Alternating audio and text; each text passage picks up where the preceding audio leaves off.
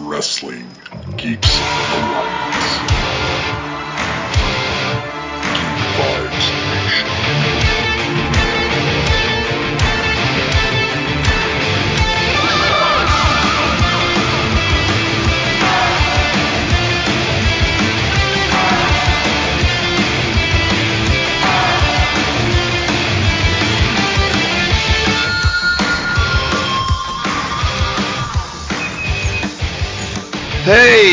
How is everyone doing out there? This is another episode of Wrestling Geeks Alliance, weekly show in which me and my co-host Christopher Brother Ray Patton break down the latest and greatest in professional wrestling news, provide you with reviews of the shows from the past week. We got a big show for you. We're going to be going over Takeover Night One and Two. Uh, we're going to go over AEW. Uh, we got a little bit of news, not much, just some stuff going on over in Japan, and of course. Once again, I don't think things will change, but we're going to give our WrestleMania predictions and kind of go into the after effects of the Monday and and uh, Friday shows and how they will be going into WrestleMania. Basically, I, on SmackDown and Raw, I, I don't think a lot happened. It was just kind of setting stuff up. Actually, SmackDown had stuff happen compared to Raw. Let me just put it that way. Anyways, I couldn't do this show without my co-host Christopher Brother Ray Patton. How are you doing, sir? Doing great, man. Um, I am ex- so excited to talk about this one giant hand just clapping, clapping tables in half. Uh, I think everyone's excited to hear about that review. So let's let's just get this shit on the road, bud. I'm so excited to talk about wrestling today. All right. Well, speaking about clapping in half, uh, maybe New Japan just clapped in half uh, Kota. Uh, so we had the the the last uh, New Japan, um, what call it, uh, pay per view. I don't know how I forgot the word pay per view, but anyways, Sakura Genesis. It was this last happened for us over here in the East Coast uh, Saturday night of last week. So Sunday morning, I found out the news that after only one defense, which was the night after the first night where Kota Ibushi won the IWGP title, uh, he went against Jay White one time, beat him and after they did all of this with putting the heavyweight title and the intercontinental title and combining them with this new title, uh, Will Ospreay won, which I think is a little bit crazy. Uh, I definitely didn't expect Kota Ibushi to have that short of a run. I kind of hold him, and it's no offense to Evil, but like a little bit higher in regards to the fans and investing, and it seems like he had a similar treatment. Uh, the reason why mainly that I feel like this, um, and and a lot of fans do, is because unlike say the WWE, uh, usually the belt is held with a bit more prestige. Uh, you know, people tend to hold on to it, and it seems between Naito, Kota Ibushi, um, you know, the pandemic definitely has something to do with it. But Evil, it's it they're kind of having shorter title reigns, and even though Shingo Takagi uh, you know, let Will Ospreay know that he didn't forget his uh, win over him. It looks like all things are pointed back to Okada, which is definitely the golden boy, and for good reason. We we talk about Okada on a weekly basis, but um, I, I feel like Will Ospreay will have a short reign as well, and it'll inevitably go back on Kazuchika Okada.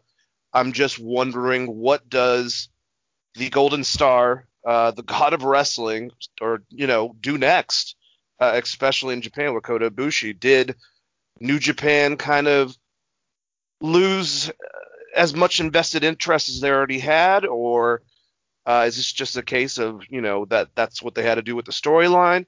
I have a lot of faith in Gedo, uh, but just based, like I said, in the last year and a half, they have had some questionable things that they've done booking wise. So with Kota Ibushi, I thought he was extremely over, but then again, I thought Naito was too. So um, I don't know. Do you think this, Chris, is a sign that inevitably the belt is coming back to the Rainmaker? What do you? How do you feel about Kota Ibushi losing, and then also Will Ospreay winning, which I'm very happy for? Well deserved. If if anyone in that company, let's say, earned a title, it's Will Ospreay, right? So fuck it. It's great that he won the title to me, this points more towards New Japan and uh, AEW working together, which we've been talking about and talking about and talking about, and now you have opened up two slots to get there. I'm not surprised. I, I didn't think it would be this short of a reign for Kota. Um, obviously, he he wants to do something with Kenny, and and uh, I think that the entire world wants to see him do something with uh, with Kota, and and same thing with uh, Kazuchika Okada. I, I you know Okada two months ago told us he was like, I'm coming for that title. So I think that's probably our Wrestle Kingdom matchup is you know like the student versus teacher, Okada versus Will Ospreay. I think Will Ospreay might go on a little run here, but maybe in between we get to see some mix up with AEW and and, and Kazuchika Okada and Kota Ibushi.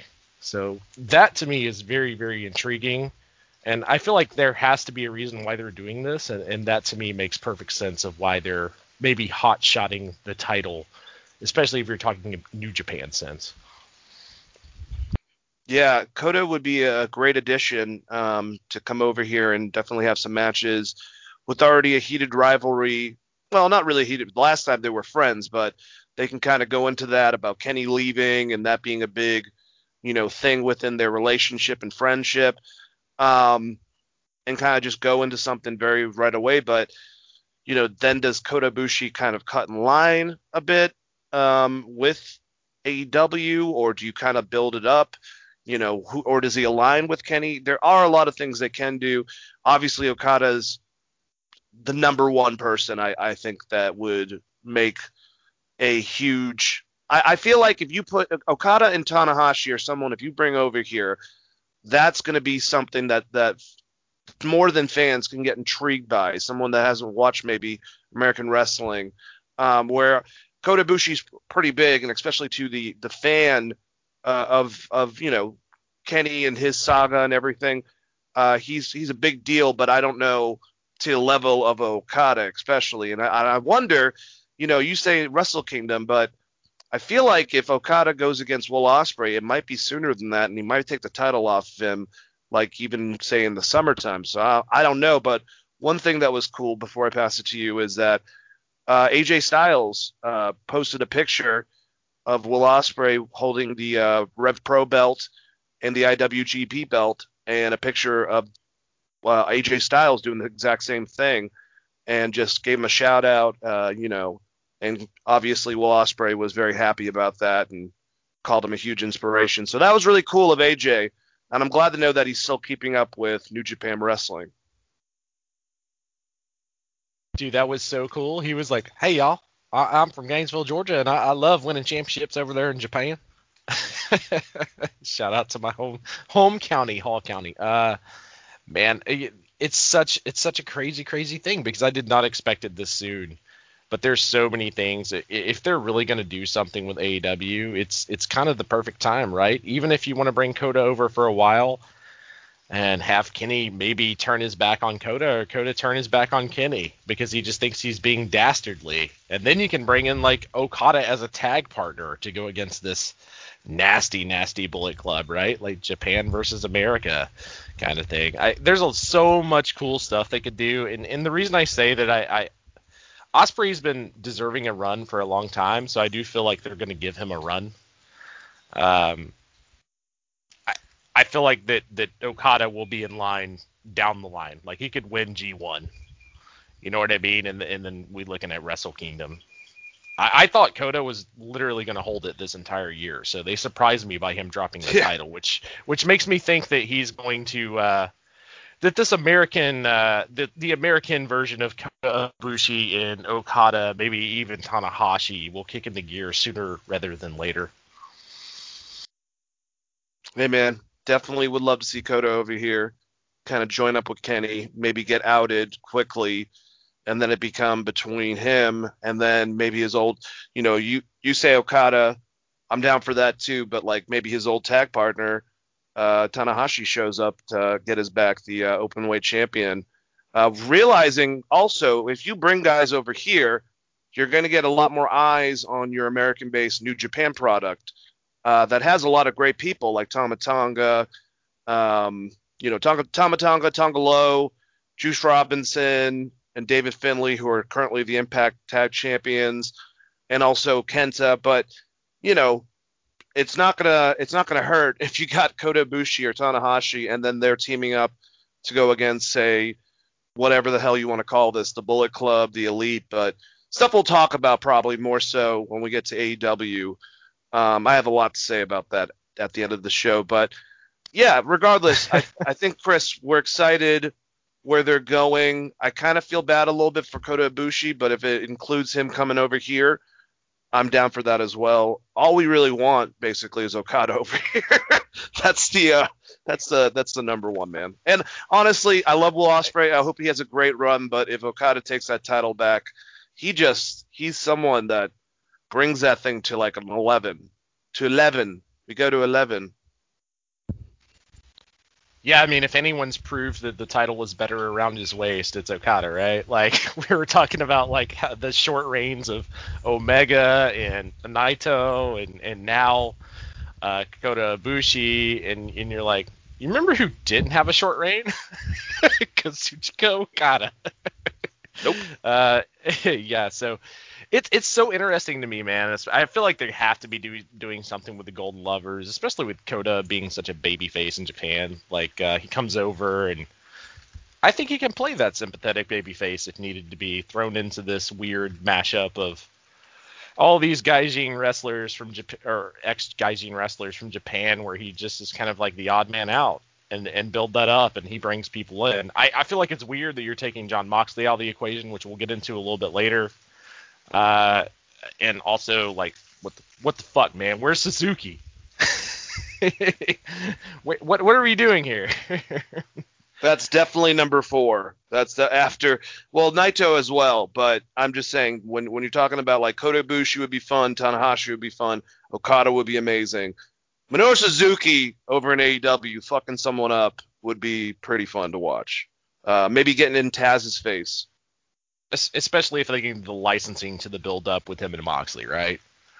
Absolutely. Like if you're gonna trade, like him showing up as Mox, like or Eddie Kingston's partner, because he has this respect for Moxley, would be to me is cooler than like a Kota Kota Ibushi at this point. At least in that storyline. Like I'll Yeah. still pop if Kota shows up, you know, but or uh, Mox still has that that uh what you call it um title, the U.S. title. Maybe Suzuki comes up and fucks him up and wants that title. yeah, I mean he may want that title, but he probably doesn't want to lose it from someone that's getting beat down every week on TV. That that doesn't seem very Suzuki like. you know what I mean? like Minoru Suzuki would be like, all right, I'm gonna take it. I'm gonna beat the shit out of these guys with you, and then we'll fight for the title.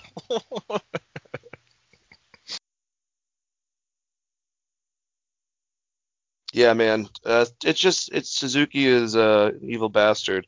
I had to like look this up just right now off the cuff of everything. I have to know if Suzuki and Walter have ever had a match. No, damn it, man. How does this stuff not happen when everyone was on the indies? Anyways, all right, let's uh With the million years that Suzuki's on the Indies in quotation, because he's like 175 years old. He's so violent. He's just so so violent. Anyways, uh, let's move on to just one more news thing. It's kind of related to Takeover, and we'll go into Takeover after that. Um, I just thought it was a cool concept in itself, and just you know some signees that NXT has gotten that has been pretty big buzz uh, for one of them in particular. Um, the Stevenson, or I'm sorry, the Steveson brothers, uh, Gable and Bobby Stevenson. Uh, the reason why I think this is awesome is because um, they premiered Gable, uh, at least in the audience. He's going to be on the U.S. Olympics team. Um, collegiate wrestler. He won the Dan Hodge Award uh, for his wrestling skills. Uh, he's got stats that rival Brock Lesnar. He's a big dude. Stephanie was in the audience with him. And his brother Bobby, who has pretty damn good credentials himself, has been training there for a long time as well this was brought up on I think every one of the uh, the big PR calls uh, talked about with um, with Triple H about their signing, and uh, obviously Gable's going to be uh, probably busy with uh, the the Olympics coming up soon. But other than that, you know, as far as these guys being in NXT, someone brought it up. Um, maybe this could be like a, a modern Steiner Brothers type of situation except for you know, no offense to Steiners, I'm sure they have great credentials. These guys rival some of the biggest wrestlers, you know, in today's stuff, uh, including Brock Lesnar back when he was doing, you know, messing shit up over in Minnesota. So kind of exciting. Um, you know, and and the one thing that Triple H said because someone asked him about like the the Stevenson if they could be like the next uh, Steiner brothers type of concept, and he's and brought up Triple H was like, well, the funny thing is we also have Rick Steiner's son, Bronson Rechsteiner, as a part of the uh, the lineup as well, and he was a collegiate wrestler and football player. So they have a lot of, you know, along with Parker Boudreaux, who obviously has a striking resemblance to Brock Lesnar, comes from a wrestling and also mainly a football background. Some big up and coming athletes, uh, especially with the Stevenson brothers. Uh, I'm really looking forward to seeing what they're going to do with them. And it makes me even more excited for this Evolve show because I feel like these, that's where a lot of these guys are going to cut their teeth is on, um, you know, uh, Gabe Sapolsky's show. So just wanted to throw that. I don't even know. This is kind of one of those random ones that I got to intrigued by, Chris. And I don't know if you even knew about this. I don't know if you saw Stephanie kind of introduce Gable, but regardless, you know, hearing about this, are you excited about someone – who's won the Dan Hodge Award, that's this big and leveled in, in collegiate wrestling, that st- stats rival Brock Lesnar, uh, is going to be a part of the Olympic team, and his brother, who's a damn good wrestler as well, are going to be a part of NXT uh, coming soon. I, I, think it's incredible, and I'm super excited about it. And I like that someone posed the question to Triple H. She's like, "Is this going to be like our new Steiner brothers?" Because holy shit, dude! What have I been talking about wrestling needing for a long time? This big dominant tag team like the Steiners or the Road Warriors. If you do that right in NXT, who needs a shot in the arm with a tag team division, it could be incredible. It really, really could. So uh, I'm excited for this. And and maybe NXT's been listening to you think Triple H has been listening to the podcast? Uncle Uncle H been listening to us, bud? Well, actually, once in a while I try to listen, but uh, you know, sometimes I tune out because you guys are full of shit. Fair, fair enough, Triple H. Fair enough. no, I, I, mean, all jokes aside, it, it's I think it's awesome. And uh, anytime you can get someone with a collegiate background, it seems like it translates way better in the ring. Um, I mean, you, you just look over the years and see all of the college athletes they have: the Shelton Benjamins, the uh, Jack, the Jake Hagers, the or Jack Swagger as they would call him uh, Charlie Haas, like uh, uh, Kurt Angle, obviously being being the head. I think you can translate that as the best you you want to translate it to. So it just depends on how much of a, a guy they want him to be. I think the last thing we got anywhere close to this, at least this hype with collegiate athletes or you know Olympic athletes, was American Alpha, and everyone loved American Alpha in NXT, right? So if you guys can do something really cool, I, am on board, man. I'm completely on board. I think this is awesome. I'm even down for say this is completely fantasy booking, but doing something similar to, and you can have it as a heel team or a babyface team, but uh, don't call it the varsity just because there's a varsity blondes, but the varsity club. Uh, you know, varsity club was Dr. Death, Steve Williams, Rick Steiner, um, man, I can't remember Bray Wyatt's dad, Mike Rotunda, and and Kevin Sullivan was like the lead. So if you want to maybe put these guys all in a team, put them with uh, Bronson Rechsteiner, Rick Steiner's uh, you know son, and maybe have Chad Gable, since who gives a fuck what he's doing right now over there, come down and be like the coach mentor like he's doing with Otis, but with these guys and actually be a dominant uh, foursome of all you know collegiate wrestlers and top of the line athletic specimens that just dominate something along those lines. Yeah, man, I, I completely agree with you. The only thing I'm worried about is if they go from the Stevenson brothers to the the Richardson brothers, and then they're just the dicks. Uh, let's not let them get a hold. let's not let WWE get a hold of the the names on this one. Also, if if you're gonna have this guy, he's gonna be part of the Olympics you know, if you want to change, I guess maybe his first name because you have a Chad Gable, Gable, whatever. Maybe you, you want to do that. That's fine. But especially if you have him as a tag team, keep their last name.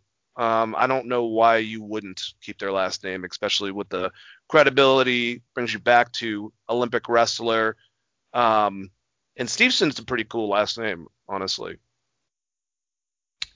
Yeah, I mean, especially if they're going for that like Olympic thing, like you said. And uh, you know what? Don't debut him until after the Olympics. Like, what if this dude shows up and just wrecks ass at the Olympics, right? Um, granted, the Olympics have to happen, which is a whole different conversation for a different day. But uh, like let maybe let the Olympics breathe before you bring him in. You know what I mean? Let let him Yeah. run through all those trials and, and have a good run. Become like a, a even if it's like a bronze or a silver medalist. Hopefully he wins gold. Let's go USA.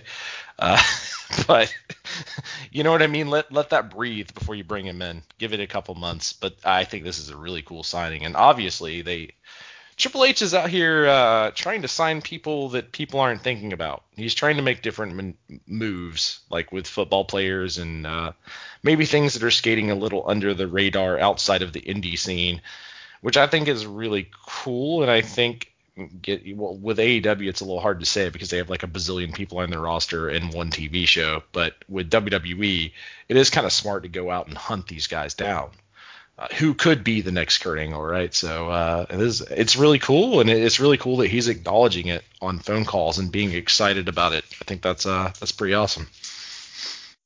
Yeah, I would definitely recommend the uh, the press conferences. Uh, the ones that they did after the show, Triple H was with Shawn Michaels, so a lot of the questions were directed uh, towards both of them, and uh, a lot of cool information. Uh, one thing that was said, and who knows if this is true or not, but between the questions, there was three people in specific: uh, Io Shirai, Adam Cole, and oh man, I can't remember who the other person that lost. It's been there for a while.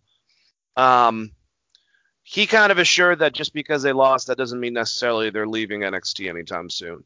So I don't know if there's if that's just BS that he's going to put out there anyways, but he kind of seemed really reassured that Adam Cole and Io are not going anywhere. Do you believe that, Chris? To some extent, I do. I think they want to see what those top people will do on that Tuesday night show against AEW. I know that's crazy to say, but I don't know. Like taking away a bunch of talent after you've gotten a couple wins and demographics and stuff, as we've seen over the past two weeks, uh, I don't know that you des- def- necessarily want to dial that back, knowing that you have a new NXT show coming. I, I mean, I would love Io to show up on the main roster. I think it's time, specifically with Io more than kind of anyone else. Um, but I mean, would you be upset if they didn't show up on the main roster, knowing there's a second NXT show and as good as NXT is and can be? I guess that's the real question here because otherwise you're just looking at you know they do need to move along with that with Adam Cole and Io Shirai, but if you're going to build something else with them on a different show or or do something new, I think there's a lot of fun potential there. We're just I mean I think the biggest thing with Io specifically is we've seen all the matchups, so her going to the main roster would make sense. But like when she gets to the main roster, who's she going to go against? Like Sasha and Bayley, I guess. That's kind of it. You know, and that's the thing. It's like, yeah, maybe they're better off where they are because there is that fear that even though Shawn and, and Hunter have kind of groomed Adam Cole to be the, you know, he already was amazing, but really the to level. And I think that even though people don't think that, you know, Vince would see something in him because of his size, I don't necessarily agree with that based on, like I say, Hunter and and and Shawn Michaels, but same time, it does scare me that one of the best heels and one of the best on the mic would be completely shoved to the side for whatever based on a lot of stuff that we've seen. Keith Lee being probably the most recent. Um, I guess Matt Riddle as well, but I don't even remember liking Matt Riddle. I don't like him so much now. Um, and I, I, that's not true because I did, I did for a little while in NXT, but uh, you know, you know what I'm saying though, and same thing with Io. Like, what does he go? Oh, here's the Kabuki Warriors Part Two. Like, you know, it's it's scary uh, being a part of a brand, and it was good for NXT. It wasn't by much. Both of them actually were pretty down, but they got the uh, overall, you know, ratings uh, on television over AEW their last time against each other. You do need some stars on your program, and they're going to be unopposed now by themselves, you know, doing numbers. So maybe they do need Adam Cole and Io Shirai still in the mix. I just don't know what you would do with Adam Cole unless you just, you know, get him the belt again because let's face it, you know, Adam Cole is Adam Cole. So Even though fucking Killer Kross has it now, I don't know what the hell's gonna happen. He's gonna murder everyone, Chris. Hopefully, hopefully so. He's gonna just continue his murderous streak of being I want him. amazing. I want him to go undefeated and like Asuka, just go up to whenever he does, if he does go to the main roster, which I think that he's a little more obvious than others. Uh, j- just like Asuka, go up there undefeated and just drop the belt that way. I mean, that would be that'd be awesome. Totally down for that. Uh, it, man, it's kind of it's kind of funny the way way you said that. With you know, we have the new NXT show going up, and uh, I, let's let's talk a little bit about these ratings. First and foremost, do you think there's any fear if you're AEW to this show? Because I look, I, I listen to Wrestling Observer Live and a few other podcasts, and they kind of just discredited how big these shows were um, by saying like, well, that just means that only like five five thousand people are watching on Peacock, which I think is a ridiculous number. I think there's probably way more people watching on Peacock than uh, is getting thrown out there in the media. We're not ever going to get those numbers, but I think that Walter Ciampa match is probably closer to a million. I, I think when they put out really good content, especially if you can go somewhere and stream it, it's way bigger than people are saying and we're never going to get those numbers but like the the idea of like NXT being up by like you know 30,000 from the week before uh, because fans are too dumb to turn on Peacock is ridiculous to me. I don't know if you've heard this in the news, but uh, it seems like they're like, well, look, the ratings didn't change that much. It's like maybe they did. Like that's kind of a weird. I watched it on Peacock, and I normally watch on TV because there was no commercials. I watched it on Peacock. Yep. I don't know, man. Uh, it's a weird thing. I'm just glad, you know, because I like NXT, but I, I hate this whole NXT AEW type of thing because the same fans that liked NXT because of the same type of qualities, you know, didn't have a problem with it until it became separate, and then the NXT fans, you know, all of a sudden disliked AEW. I just don't like that side of it. And when it comes to ratings, you know, I I don't know. I think the fact that they publicize more, uh, some of the times that they have beaten AEW, the couple times or gotten close to beating, it's when they said they were having some type of pay per view. This one happens to be the big one that's right before WrestleMania. So just uh, this, I guess maybe it just got more viewers. I'm just happy on the way out. They just get a win. It's just kind of nice. Now AEW can do their thing on their night and NXT can do their thing on their night, and we're gonna have wrestling, you know, uh, on every fucking night of the week now.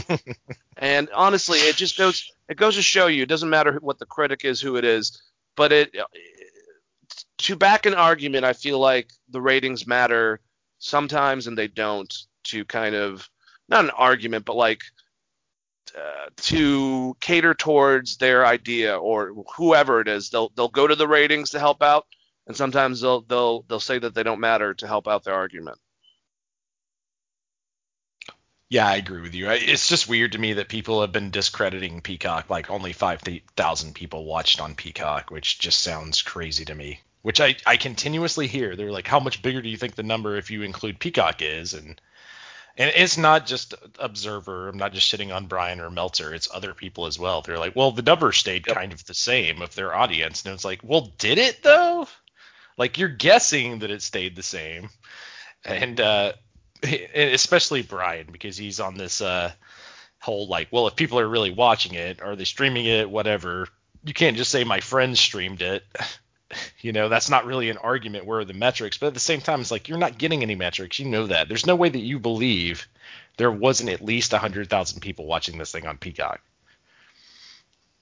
Yeah there had to have been. Um, so it's uh we're gonna see how that plays out. I i mean here here's the thing. Are you gonna watch a takeover on tv versus peacock knowing that one is has no commercials unless you have no plans to get Peacock, which I guess there's some simpletons, but you know.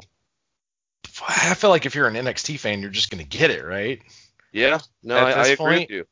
Because and like, they had their viewership still was was not high, but it was higher than AEW. They were at like what six seven fifty two, I believe. So it wasn't like it was low on television, anyways. And yes, Peacock they obviously had a large viewership because all the diehards are going to go to that. So I don't know. Maybe mean, uh, maybe they maybe WWE sent paychecks to everyone in certain cities to just turn on their their TV station on USA at eight o'clock to get They- a rating for it. They sent everyone in Detroit. wa- Was it Silverdome? they sent everyone a free ticket to have closed circuit TV inside of the Silverdome, and Hogan was there, and that's how they got the rating. I mean, like, I'm not saying that there's any bias on this stuff, but it, it is kind of weird that you would just discredit the fact that like there was probably a lot more people watching than you know the 752,000 for the Walter versus Ciampa match. Like, let's be honest, that's a big ass match, right? Oh yeah. so I'm not saying that they broke a million. I'm just saying that number that's getting floated around, probably not the actual number for other, not conspiracy fan, fans out there, but uh, you know, let's settle it back down to Earth fans, I guess. Well, let, let's also just say that it, ratings wise in general, a six six hundred eighty eight thousand for Dynamite, and even seven hundred sixty eight thousand for for what call it NXT. It's not something to really like, you know, oh we got the better one. It's still wrestling's down in general. So I don't know. That's why, like I said, I'm happy these guys are not going to have this type of rivalry. They're going to be. I, I want to see both of them hit a million, and I think AEW definitely can do it uh, unopposed. I, I, if they don't have a wrestling program at the same time where it's splitting people like me or you who wants to, wants to see what the hell's going on, I think that they're going to do better. I think that's an obvious concept for both companies. It has to be both companies, man, because not everyone is going to tune in for an extra two hours of their day. They're just going to pick one or the other, right? So No. hopefully that splits it up and, and makes it better all around. I will say that if you watched AEW over NXT this week, you watched the wrong fucking show because one was really good and the other was completely mediocre and had 40 minutes of Chris Jericho. Yeah, something else I have to get into as well. You know, you know what really builds up a heel team coming back two weeks later, beating their ass in the next week, completely running down every single member, especially if you're a baby face. I don't fucking know, but um, that's uh, that's not for this time. Uh, yeah, I mean, Jericho. I will say Jericho's 40 minutes of promo, while entertaining, at the same time, like NXT Takeover was happening. it seems like they just phoned it out this week, if I'm being honest, Dane. Well, let's see. We're gonna go over first NXT, um, and uh, let's get into it. I didn't watch either of the pre-show matches. I know Zoey Stark uh, with a really, apparently a really good match. They were raving about it on um, Busted Open. Uh, 10 minute match against Toni Storm in which she actually got a win. So that's uh, big for Zoey Stark. They've seen a lot in her. That was the other person. Someone was like, "Oh, so Toni Storm took a loss to Zoey Stark. What does that mean? Is she going back to the UK?" And he's like, "No, that means that she just elevated Zoey Stark. That we have one of the deepest women's division. I mean, you know, I, I, I guess that's the question. You know, I'm not gonna do that for I think the other pre-show match with it, but is that like a, a perception of, of fans? Maybe even we think like that. That if someone like new that's up and coming, that they obviously something in like a Zoey Starks beats Toni Storm, that means that that that's bad. Like, is that is that granted, Chris? Normally, I would say fans are just being assholes, but with the fact that they have booked Toni really hard in the past and just gave her that weird heel turn, it I, I could see fans being a little weird on this one, her taking a loss, and maybe she is getting shipped back to the UK. I don't think it's far fetched. I, I could see where your mind would draw that. It's a strong win for Zoey Starks, and obviously they're super behind her. Um, but yeah, if you're like a Toni Storm fan, I, I don't know what this means for Toni Storm. I also will say it's the fucking pre-show, so in WWE's mind, it's the pre-show. So whatever happens there doesn't actually exist. Whatever happens on the pre-show stays on the pre-show. Uh, I, I will say before we get too deep into this, I didn't watch either of these pre-show matches because I started a Me little neither. late, and you can't rewind on Peacock or start from beginning. So sorry guys, I didn't mean to miss your match, but I, I totally did. Blame it on your your network. Fucking the cock, man. The cock is such a pain in the ass. That's what I'm calling it from now on. Is the cock? Uh, shortened it. Just gave it a little abbreviation. Um, yeah, So I love also uh, not. I love not being able to watch this. You know, I wanted to watch a couple of matches again, so I go to Peacock, which I can't because Amazon's a pain in the ass. Watch on my fucking Fire Stick, so I got to watch on my Xbox, which is fine. I just like to do two things at once because I'm a weirdo. And I go to watch Takeover again, and I want to get to the Walter match, and oh, you can't you can't just go match by match. You gotta you gotta fast forward it. This is bullshit. I you know, I hated the the last change they made to the network, so I people should have already known that I was going to be pissed when this happened because the previous company is the same company that ran D- Disney and Hulu, which is like if you remember the if you remember uh, the WWE network maybe even a year ago, how much better it worked than the past year. So seeing them sell it and going to Peacock, uh, look, WWE fans, let's rise up. Let's let's not just let Peacock put on whatever the hell they want on this app and, and let it operate however they want. I think we all need to stand together, tell them it's bullshit, get the content we want. Don't let them censor everything, uh, the entire wrestling uh, library. And uh, yeah, we should have. I don't know if it's a pre if it's a it's a event that's been recorded for more than two days, we should have a match skip. You know, like fucking people do that on YouTube for free with timestamps. So, like, get better, I guess. No excuses. yeah. and give us Adam Cole's old theme music back, you sons of bitches. That's WWE. Well, you too, you motherfuckers. yeah, and also DDP's theme should always be that fake smells like Teen Spirit. Damn it, let's take him to court, Yeah. dang. yeah, get Tony Khan to pay for it. Damn it. Well, you know, at least we know the Brodie Lee tribute will always be that Tom Waits song because he just bought the shit out of it. So good on you, AEW, on that one. Yeah. Why didn't anyone hire Jim Johnston? Was he just like, "Ah, I'm done. Fuck this. Ugh. I don't know. Maybe he wanted to go and create actual music that's not like wrestling theme music. Hey. You know what I mean? Hey, Steve Austin's theme music is actual fucking music. Yeah, I know. Yeah. Well, you, you you know how Stephen Cowell like made a lot of his money and became kind of the de facto person from American uh, America's Got Talent or whatever the hell show he does. Is that he was one of the original producers that would take on those WWE theme songs, like those WWE CDs that no one else would touch. That was him. Like he would just grab those up and do it, and he made so much money off of it, which is very smart. I just want to let you know that your music is absolutely garbage. it's terrible. But I'll make sure it's a theme for someone's song in the future. I just imagine him sitting in a in a lobby listening to Sexy Boy, and he's like, God damn it. God damn. Uh, he can't even sing. He's not a singer. He's a wrestler. Michael P.S. Hayes taught him how to sing. yeah, that's that's kind of the gimmick they were going for. so I was like, oh, I'll get it now. Oh, it's supposed to be terrible. Great, fucking Jim Johnston. All right, let's uh, let's let's do this. Uh, first match, uh, one of my favorite matches, and part of the reason why I think, in my personal opinion, night one beat night two, uh, overall uh, for their card. But uh, it, it wasn't even. It was 10 minutes and 39 seconds, but an awesome match with Pete Dunne and Kushida, and basically the story is Kushida's working on the arm, obviously, to get Pete Dunne done or down uh, with one of his arm bars or uh, the uh, hoverboard lock. And Pete Dunne's working the, the the hands and trying to dislocate his fingers, his his uh, his elbow, you know, pretty much just torturing him everywhere. This was an awesome match because it started off with just wrestling, chain wrestling, and then kept on going up a beat with being extremely fast paced, but also still being grounded with wrestling and just reversing armbar to armbar. And, you know, Pete Dunne was a beast in it. And uh, Kushida looked great. I thought this was an awesome match, uh, even though he lost it.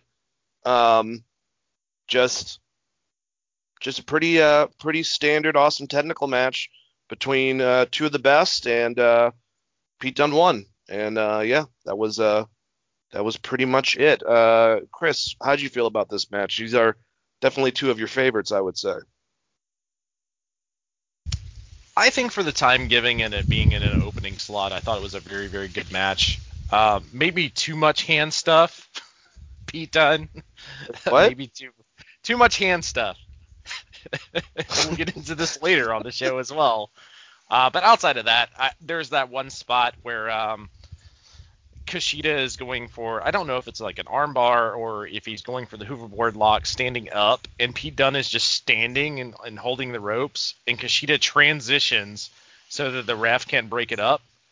So he transitions from one side of his body to the other side of the body to put the uh, the, the submission hold on. I've never seen that. I'm sure it's happened in wrestling, but I thought that was really cool. There's a bunch of really cool spots in this match. Um, I can't wait for the rematch, man. They seem like they had great chemistry together. It was everything I wanted. I mean, I would love for this match to be like 20 minutes, but you know that's asking a lot. But uh, you know, with the time given in the match they gave gave, I think it was fine. Uh, I, the joint manipulation thing versus the submission stuff. Um, in retrospect, once we get to the Walter match, the selling is probably the, the best because goddamn Walter sold his hand like an entire match later on. Uh, but outside of that, I, I, you know I thought it was pretty good. Yeah, definitely want to see more from these two guys going forward. Um, you know, give us a best of uh, five with the two of them, just doing amazing technical matchups, getting more time, and maybe building towards whatever pay per view they have in the future. Even one of those, uh, you know, ones they can put on USA, one of the mini ones that they tend to do. But um, yeah, I definitely like this match. Yeah, real quick before we move along, I will note that they did ground Kushida for the most part. So he wasn't flying around the ring like he normally would. God, but he is so good, man. Uh, just in general, just throwing a lot of those aerial maneuvers to to make this the the pace fast, but to go right into an arm lock or you know right into an arm bar, just whatever. Like even the one that he does off the top ropes every single time is amazing going into the hoverboard lock. It's just they're both really good. I do agree though, man. Um, the finger thing for for for a little while it was cool, but like you know, I think him and Marty Scurll kind of overdid it a, a bit. I would kind of back up on that. Uh, he did something based on the fingers that Wade uh, Barrett called out, but he attacked the fingers. It was like a completely jolt in the arm that was going after not only the fingers but the elbow and the shoulder to kind of like try to pop them all out of place. So I kind of wish you would do stuff like that, but the breaking and especially when I don't know if he was the one who did it or someone else where they would make every oh no no I think it was Pentagon everyone shush and then he would break the fingers. I'm kind of over finger uh, maneuvering. Okay, that sounds weird. yeah, me too, bud. I've been over finger maneuvering for years as a married man. Uh, I'm not no, gonna even say anything. all, all, joking aside, uh, they did save something. So if they want to go back to this match, what I was saying about Kushida not being as airborne, that could be his excuse for the next match. He was like, "Well, yeah, I only fought you technical, but now if I open up my entire arsenal, there's your next match, right?" Because they really did. Like, if, if you go back and watch that match, it was Kushida just basically being ground Kushida. There is that other element of Kushida just going batshit and flying off the ropes. Yep. But regardless, definitely like the match. All right, we had next the six man gauntlet eliminator match. Uh, the winner will receive a North American uh, Championship match uh, on night two against the champion Johnny Gargano. Um, this I liked I like the way that they did this because they paced it so instead of having to wait to eliminate a person for the next person to come out, they just came out at different uh, time periods. I thought that Isaiah Swerve Scott really stuck out uh, throughout the whole entire match. To me, he was the MVP of it. I didn't like once again. I mean, I know he got pretty much everyone's finisher to go into it, but I don't like. I didn't like how LA Knight lost. Um, the funny thing is, I was going with LA Knight as my prediction of winner, but I definitely said that Isaiah could uh, be the person that upsets that and I thought that you know um, Bronson Reed made a lot of sense as well. So it came down to literally uh, Bronson Reed and Isaiah Swerve Scott, and Bronson won. Um, pretty good stuff. There was a spot between the two of them that was gnarly as shit that Bronson Reed would continue to bring into the next match against Gargano, where basically Isaiah Swerve Scott body slammed him off the top fucking ropes onto the apron and just right into his ribs. It looked gnarly as hell, and honestly, someone that big, I don't know if I need to see someone do a, uh, a spot like that. I also will give Dexter Lumis a little bit of credit that this uh, he seems like he's slowing stuff down and not doing as crazy of stupid shit. So I appreciate that because some of that stuff was unnecessary. Although he tried to do the cactus um, clothesline uh, that Moxley also does and did perfectly on the same like around the same time on AEW and got his legs like caught and I thought he was gonna fall on his head. So uh, maybe not do that maneuver. Maybe uh, since it was very apparent on the press calls that Undertaker is making his way over to NXT, he can help out some of these bigger guys, i.e., uh, specifically Dexter Lumis. But uh, yeah, other than that, I thought Leon Ruff was really good too. I like that rotating corkscrew uh, stunner that he did to Isaiah Swerve Scott off the top of the um, uh, the announce table. Um, a lot of good stuff in this. Like I said, don't really know what the hell they're doing with LA Knight. Um, but I was okay with Bronson Reed. I just kind of was even rooting for Isaiah Swerve Scott throughout the match more and more. Um, and there was also Cameron Grimes trying to pay people once again to uh, you know help him out and whatnot. So I was wondering, Chris, what do you think about the match? Obviously, but do you think that that's real money that you know Vince told Triple H he had to use real money, and Triple H was like, "Well, Dad, uh, are you gonna send me some?" And he was like, "You take it out of your bank account." So he's got now Triple H has got Cameron Grimes' ball sweat, his ball sweat and his taint sweat on his dollar bills. Maybe it was fake. Dollar dollar know. bill, y'all. um, I, I will. I'm going to start this out by saying Swerve Scott and uh, Leon Ruff carried a lot of this match, and I thought it was a good match. L.A. Knight looked like a fucking geek.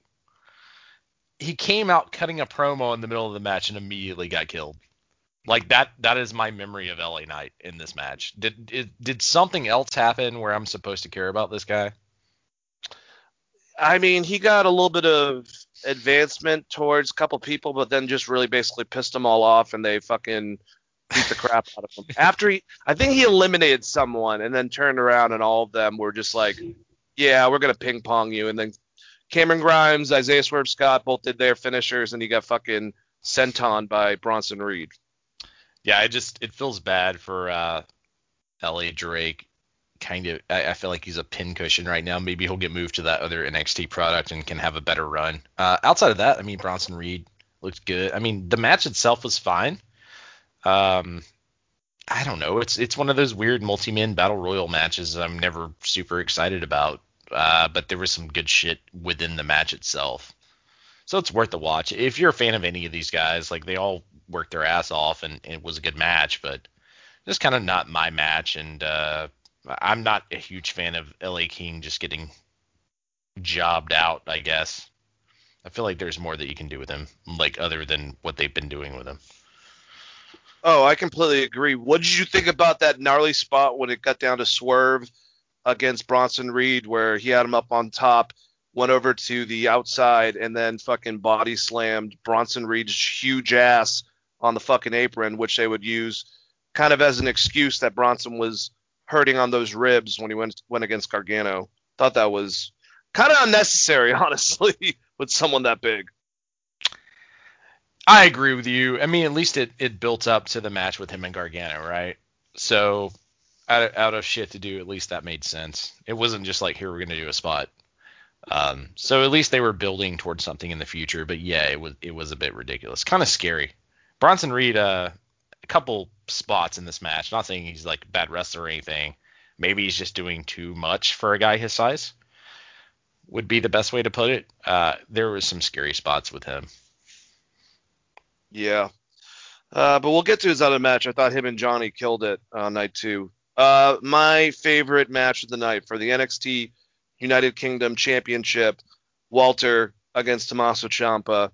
And this match was fucking awesome. It was uh, 17 minutes long, and I I really liked it because Ciampa he got his ass kicked for a good amount of time, but he didn't allow Walter to take him down by chops. Uh, Walter literally only got like maybe five chops the whole entire match on um uh whatchamacallit, uh Ciampa. He he's he protected himself from that aspect. And actually if you looked at Walter's chest afterwards, he fucking looked like someone would look after Walter was done with them.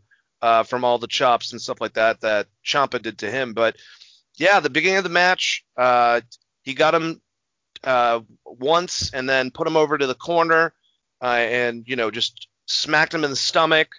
Uh, Ciampa's falling off. He grabs his leg and starts basically just fucking putting his his foot on his neck and head and just stretching him on the outside until he fell.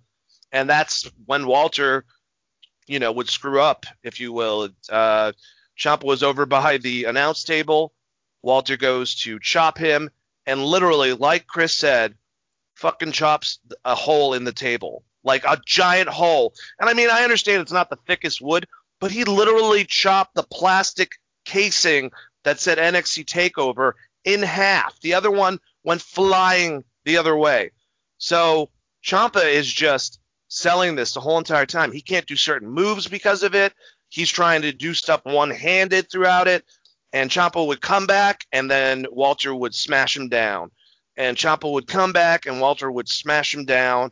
And it would come down to a chop to the chest. Uh, finally, that Walter just used his hand that was messed up, that took Ciampa completely down and got a pin. Um, I know that some people had a problem, I think, with the ending, but I think the story that they chose to tell, the fact that there wasn't a lot of chomping, and, and I mean, this was after he took two power bombs on his head, you know, and and Walter was just destroying him still, giving him a Boston uh, crab for a long time period, just really wearing down Ciampa. And finally, he decided to just sacrifice his hand for one more chop to the chest, knock the breath out of him. One, two, three. Walter got brought, and they kind of said it um, more than even Dragunov, I think, to a place where he almost got beaten because Dragunov was tough, but was completely just destroyed most of the time by Walter and had small comebacks. There was a time period where I actually thought Tommaso Ciampa was going to win. So good on them because it was obvious Walter was winning this match, and they still made me believe. And I just love the story they told. Ah, I love Walter, man. I love Ciampa too, man. This was just this is a great fucking match, and probably my match of the week. Um, yeah, well, we got WrestleMania tonight and tomorrow, so we'll see. But it's going to be hard to beat this match in my head. What do you think, Chris?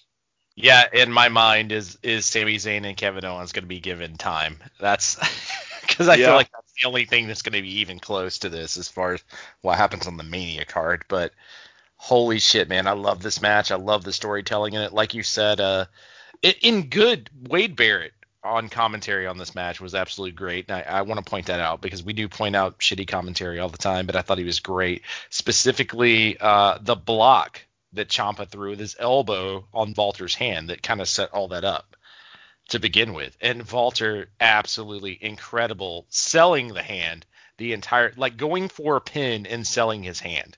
Like that's how bad his hand hurt, which the rest of this fucking roster should take note of when I don't know, people are breaking your goddamn fingers.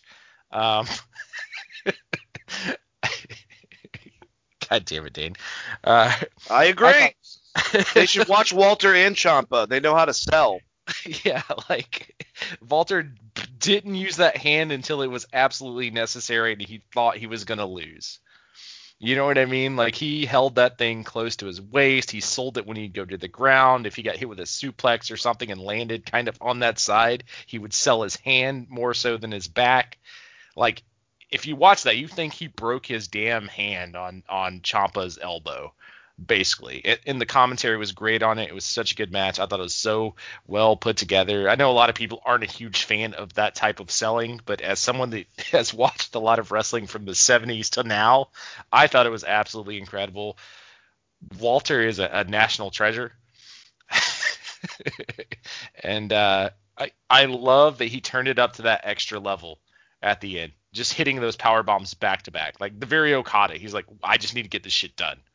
You know what I mean? Like he's like, I don't have that much gas left in the tank, but let me hit these back to back to back and finish this shit. Because if I fuck around with this guy too long, I am going to lose. And that's the first kind of desperation we've seen out of Walter, and I thought it was great. And and Ciampa was perfect in this match. Everything he did was was great. The only thing I would say on the commentary that was a little annoying is the callback. Oh, this is 2018 Ciampa. Like to me, that just means the last Yeah. two doesn't mean dick for him So I hate it's like it's like when Michael Cole says that's vintage Orton or whatever. I hate that shit. So uh, outside of that, Oh my man, God, Michael Cole said that for someone that's been in wrestling or been in the WWE for three years last night on SmackDown. I forgot who the fuck it was, and I'm like, how the hell is that vintage? Like it wasn't Baron Corbin, but it was someone like that. I'm like, fuck you, Michael Cole. It's also just pointing out that that move's been around for two. Well, we've had this conversation before. Saying something is vintage means it's it's like an antique, right? it's it's kind Sold. of insult. Uh, but yeah, I, I thought this match was absolutely incredible. It's going to be very very hard for any anything to top this. I'm going to go ahead and give the listeners out there. Um, nothing on night two topped this for me. I know there's some people that might disagree with me, but this was the fucking best match of the NXT show. Kind of expected it to be. And uh, it's going to be hard pressed for anything to beat this on the Mania card. We'll see what happens, but uh, I, I have a hard feeling this will probably be my match of the week, Dane. Me too. And uh, you know, they also addressed Walter um, in the situation uh, with him, and is he going to come over here and stay for long periods of time? And and Triple H uh, was like, look, he goes, we already we're going to start doing this anyways, but he can live over in Europe or or, or the UK. I forgot where Walter exactly lives. I don't know if he's actually in Austria, or if he's more located now in the UK, but if it wasn't for the pandemic, you got to realize a flight from the UK is one hour longer than a flight from LA over to New York. So it would be the same situation, anyways, pretty much over here to Florida from the UK. We were planning on having Walter come over here for longer periods of time, but the pandemic kind of changed that. So it looks like Walter will be making appearances in the NXT a lot more often once you know we're cleared up with this pandemic stuff, where whenever that will be, hopefully sooner than later. I would just say that at this point, there's no one in NXT he needs to fight, and you should put him on the main roster against people like Bobby Lashley and Drew McIntyre and make that a spectacle where he shows up and you you kind of use him like Brock Lesnar at this point. And I'm down for that. There's one other person though, and I got inspired by this. Someone else mentioned this, but um, they were doing some s- smaller interviews beforehand, and I saw the one that Samoa Joe's been doing some really great stuff, one-on-one interviews, and he was just talking to Walter. They were just going over, you know, um, different wrestling stuff, and I was like, God, I would love Samoa Joe to answer a challenge from Walter on NXT for the UK title and have those two just beat the living fuck out of each other. They could even take from Joe's matches with Kenta Kobashi and Ring of Honor when they were teaming up with uh, Pro Wrestling Noah, since uh, Walter's such a huge fan of Kenta um, as a style type of concept. But those two big bulls would beat the living hell out of each other. It would be an amazing dream match to me. and be absolutely incredible. And I, I, man, with the Samoa Joe thing, I'm just kind of done talking about it because it just makes me sad every time we talk about it. I don't want him to Me waste too. away on that announce table, and I feel like that's where they're going to keep him. Ugh, well, I mean, he's been healthy. not. He's been healthy for like a year and a half at this point. oh yeah, So he's fine. This is more of uh, this is where the company needs you kind of deal, which I don't know. I mean, that might be good for wrestling fans. Hell, shit, maybe he'll go back to Ring of Honor and just have like some bangers with Jay Lethal and Briscoes and I, don't- I don't know, man. I I don't It's know. too bad. company- It, it sucks because I feel like you know the perfect time he chokes out Paul Heyman. He could have won the title over Brock and had like a really cool run, which I think the fans would have enjoyed. And now he's an announcer, and not only is he an announcer, but they're not letting him do what he is good at doing, which is kind of pro. they've they've nerfed him, so to speak, in the video the video game world. Yeah, I hate it. But we can hope for the best, expect the worst, shit in our hands, and I'm sure we'll burst. Anyways, let's go. Um, next match was a tag match for the NXT Tag Team Championship. MSK, Wes Lee, and Nash Carter going against the young, uh, grizzled young veterans, uh, James Drake and Zach Gibson, and Legado del Fantasma with Raul Mendoza and Joaquin Wilde And this was definitely your fast paced, things are happening, you know, spot match essentially. But it was still really well done. Um, really, really impressed by uh, Wes Lee. Really impressed me in this match. Some of the stuff that he can do his body. I mean, I knew it from Impact, but the dude is fucking good. And um, you know, I think to me, Raul Mendoza and Joaquin Wilde should definitely be like, hey, we didn't lose in the damn match because I want to see more with them. I thought the Grizzled Young Vets were great in this match too, uh, kind of being the brawlers more so, that kind of grounded stuff, and got it back to you know not being so crazy and all over the place. But man, they were doing some very innovative shit, and I really want to see a match with uh, MSK, who are now the new NXT Tag Champions uh, with Legado del Fantasma. I think that they would have some great, just straight two on two tag matches, Chris. But I like this. This was a good also cleanser between Walter and Tommaso Ciampa before Io Shirai and Raquel Gonzalez. I'll agree with you. I think this is a great cleanser because it kept my interest, but it wasn't just too much or just like a really bad match you didn't want to see. Because they do that a lot with WWE. Um, I thought this was a very good match, good pacing. Uh, I will say there is one person that stood out to me the most in this match was his Wes Lee, which by the way, terrible name, but holy shit, did he stand out to me? Whether, whether it was selling or some of the moves he hit at the end. Um, there's one kind of uh oh, I guess, in this match was like the fact that they actually care about tag wrestling and thought they needed to do a tag in, tag out at the end, which threw me off because the whole thing went to a clusterfuck anyways. It's not like the ref knew what was going on um, right before the pin. I did. Out, yeah, like I was like, well, I, I like went back and watched it. I was like, no, Wesley was the he was already the legal man. You didn't have to tag him in or whatever.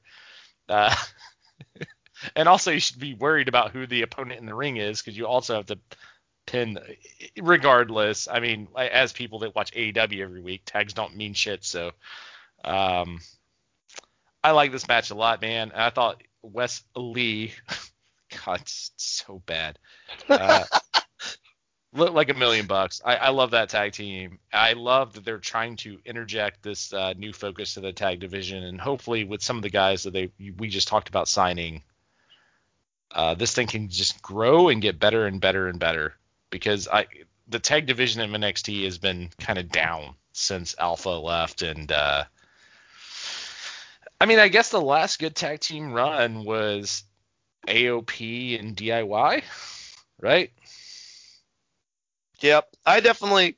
They had a time period where they had a a a, a couple good tag teams because it was basically Redragon, you know, uh, or Undisputed Era, whatever, whatever way you want to call it. But the two of them, um, and uh, Mustache Mountain was over here for a long period of time, and a couple others. But yeah, it's been really dragging since DIY disbanded, AOP left, FTR left, and uh, American Alpha left. I think that you know NXT's golden age when it came to tag team wrestling is definitely not there as much. So hopefully we're seeing a surge of energy because, like you said, regardless if the teams are a bit not as intriguing as as past ones, they take the tag division pretty damn seriously and they try to make the tag matches even when it gets that chaotic.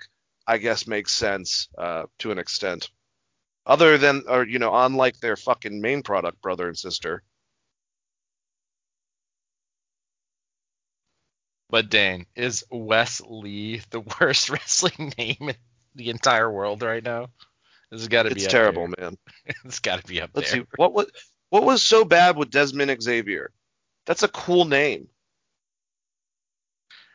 We already have another Xavier, pal. so stupid. Oh God. I, I, Nash Carter is actually a, uh, a cool name. Wesley looks like you are an idiot, basically. yeah, it's like he doesn't know how to write his own name on the roster card. Like, because what is short for Wes? It's Wesley, right? Like, or the name Wesley is like Wes is short for Wesley. so his So name dumb. is Wesley Lee. Like, fuck. Um, that being said, he was the standout of the match. I thought he was absolutely incredible. Absolutely. terrible, terrible fucking gimmick name, but absolutely incredible. Yeah, him and Raul Mendoza definitely impressed me the most. Wesley giving the uh, the definite nod to. Um.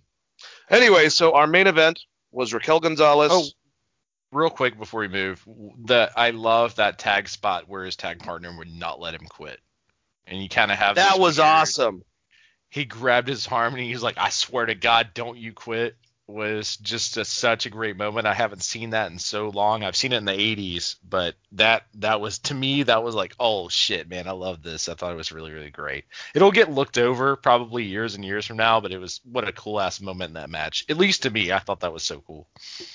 No, I agree with you. I forgot that spot, but yeah, having both members of the Grizzly Young Vets have them and Locks and you know, I'm used to calling him Zachary Wentz, but Carter or whatever the fuck, Nash Carter grabs Wesley's hand and won't let him tap out, and then you're it's you're you're really building it in crescendos with Raul Mendoza coming off and drop kicking one of them. Like I thought that was that was probably the I'm getting goosebumps actually talking about it. That was probably the best spot I would say of the night when it came to their match.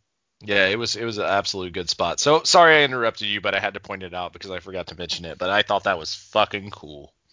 Yeah, good stuff for sure. So, like I said, we had the NXT Women's Champion uh, Io Shirai going against Raquel Gonzalez with Dakota Kai. Um, I can't remember, but I, I did Dakota Kai get like sent out of the like out of there immediately because I don't remember being really a part of this match. Yeah, so she went to to do something dastardly and just got fucking tossed. Turns out you can do that in wrestling, AEW. Well, good. Uh, but yes, uh, she just got straight tossed out of the match. I, I can't remember what it was she did because it was just it was something so little in comparison to most like interference we see. Um, but like the ref just was like, nope, nope, get out of here and sent her up the ramp. She it happened right at the ramp or right at the corner of the ramp, and you you saw the little hissy fit as she went up the ramp, and I was like, yeah, well, see, that's how it's supposed to work. I must, I must have missed that. Um, but yeah, that makes sense. Uh, I I really thought this was a good match between uh, both ladies. They only had 13 minutes for it, but I thought they brought it. Uh, Io Shirai is a fucking monster. Even though she lost in this, I mean, she makes it believable when she goes against people like Rhea Ripley and Raquel Gonzalez because she's such a maniac and so agile that she slips in and out of stuff and then out of nowhere she's doing a moonsault to you and you don't even know what the fuck happened. Um, uh, she did one to the outside that would build to Raquel getting, you know, hit over on the ramp. And I forgot what Io did to get her down again, but the ref was checking on her. And then we're like, where's Io? Oh, I know where Io is. And she's on top of the giant fucking skull, does a backflip. Raquel catches her fine, but I don't know if none of them were thinking about the fact that it was a metal stage. So when she hit, like she looked like she just nailed her left knee into metal. Like, you know, just caught it like that. So I'm glad apparently everyone's fine, but that definitely made my knees hurt uh, during the match was that spot in specific. But um, you know, uh, she she kind of like Adam Cole, not as not as much, but Io kind of got cocky a little bit. Raquel forgot about her size, and Raquel would end up, uh, you know, getting the uh, the choke slam, the one arm choke slam, power power bomb, or whatever the hell she calls it, for the win. And new champion, I think, very deserved. Raquel Gonzalez, and I'd like to see another match between these two ladies, uh, with Raquel going over again. But you know, Io has gone through everyone like butter, so I think she can give a couple wins to build up Raquel, and still do some nasty stuff within, I guess, the women's division with some of the newer recruits, maybe you know Zoey or or Ty or something. Uh, but I don't know. It's it's another situation where this seemed like a good send off. So maybe it's not, maybe it is. But uh, either way, great performance from Io. Don't jump off giant skulls in the sky, for Christ's sakes, and congratulations to Raquel Gonzalez on being the new women's championship. Pretty good match uh, put together that was right under 13 minutes, Chris. I thought this was a great match. I, I liked a lot of stuff. That huge spot, obviously, by Io was incredible. Coming off the giant skull. Um, like you said, like I don't think that they realized there's metal grates down there. At least she had knee padding on and, and kick pads. It could be a lot worse, I would think, because I, I would just assume that your knee would get turned to hamburger otherwise. Um, but it's a lot of good stuff. I like when she brought her back in the ring and hit the moonsault again, and uh, Raquel kicked out even after all that. And I was like, all right, now Raquel's got to win, right? And um, She was the first person to kick out of that. I forgot about that. yeah, so that was that was like a really cool spot, and uh, I'm completely fine with this. My worry is what do you do with Io next? Less less so with Raquel Gonzalez because I think that she's kind of stapled herself there. But like you said, like Io's beat everyone, so it's main roster, right? And then what do you do once she gets there, and and who do you put her against? And uh, like even someone like Bianca Belair, like Io's already whipped her ass. So like you almost have to put her against an OG like a Sasha or a Bayley or an Asuka for that for that even that feud to work because they've let Io saturate for so long and dominate so many people, which I, I don't think that's a bad thing at all, but I have to assume she's going to the main roster. Yeah, I I kind of have to agree with you. Um, I don't know. I don't I don't know what else she's she's done everything. I mean, literally, I, I get why people, you know, Triple H can can play it off, however, you know, but I get why people are like, look, Adam Cole has done everything in your fucking company. He's had feuds with all the big guys, maybe besides Karrion Kross, but I mean everyone else. He's had the title for all, like almost a year. Io Shirai, same thing. Like, what the fuck do you do with them now in NXT? What what possibly can they do next? And, and you have to, I mean, Triple H is always talking about how he wants territories, and this is a prime example of someone needing to leave the territory, right? like, Kind of. once once Bruiser Brody's whipped everyone's ass, he has to go to the next place. um, uh, yeah, so I, I that's going to be a weird one if they keep her around because then you're going to be like, okay, well, I guess we get a rematch between Raquel Gonzalez for the title because you would assume that Io is going to win her title back, seeing that she's beat Raquel like what six times for this title. Raquel got one win. It's like one in six or something ridiculous like that. This isn't even Raquel's first title match. Yeah, but definitely well deserved. Looking forward to seeing what's in the future. Maybe Io sticks around at least for a uh, rematch, but after that, I, Raquel has a lot of different opponents, whereas Io has pretty much none because she's beaten all the opponents. So it's going to be interesting to see what she does next. Uh, let's go to night two, man. I, I feel like they need to break it clean day, and I don't want her to stick around. They they need to go the Kevin Owens, Sami Zayn route, where like, oh, you lost, you're out. I agree. I, I completely agree. Um, I don't know. The only thing I could think of is they keep her around because she's a star for NXT. Um, and with that second show coming, maybe they want her to do some stuff with newer talent. I have no idea though, but I don't want her to become the legend that's putting other people over because even though he lost, I'll even say it. Tommaso Ciampa was losing a lot of steam since 2018. It's true, and that's because he did everything, and it's like, well, what the fuck do we do with with him next? You know, he and I think that he revitalized himself a lot with you know that match with Walter, and I still love him, you know, in any match since then, but he kind of didn't have the same prestige. He seemed like the legend that was having matches with other people to put them over for the most part, and I definitely don't want to see that for Io. She's too young for it. Adam Cole is slipping in dangerously into that same spot for me. Yep. So Absolutely. I 100% get what you're saying. Um, you got to bring me fresh mashups. If you want to keep them there, that's fine, but I need new people to be coming up and, and to give a shit about. Completely agree with you. All right. Um. So we had a pre-show match once again. Chris didn't watch. I didn't watch. Uh, but Killian Dain and Drake Maverick defeated Breezango. They get a number one contender to go against MSK. So that will be on this week's uh, NXT on Tuesday. Um, and guess who's probably gonna win? I'm gonna I'm gonna three three letters. Figure it out. Figure it out. Letterkenny style. Anyways, so first match. Uh, really love this ladder match. Uh, Santos Escobar, the uh, interim NXT Cruiserweight Champion, against Jordan Devlin, the current NXT Cruiserweight Champion, to find out the undisputed NXT Cruiserweight Championship.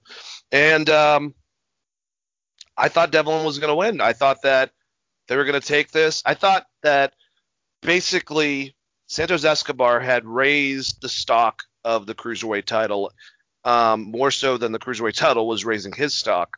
But I even think that even though he had the help of his uh, fellow, you know, he's a heel, so I even thought that what he did, and even though he lost the Karrion Kross, I thought he was pretty impressive as that.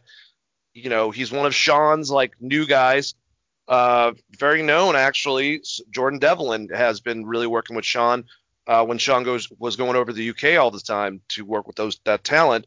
Um, so I know that he probably produced this match, and I thought it was really good. I thought that the smart thing and kind of the strategy, it seemed at least from uh, Santos Escobar, is that if the ladder got set up, he would offset it because when he got up, he would set it in place, but he would want it offset if he was kind of like hurting, uh, you know, so that Jordan Devlin would not be able to get where it is, basically giving him more time. He was acting very heelish.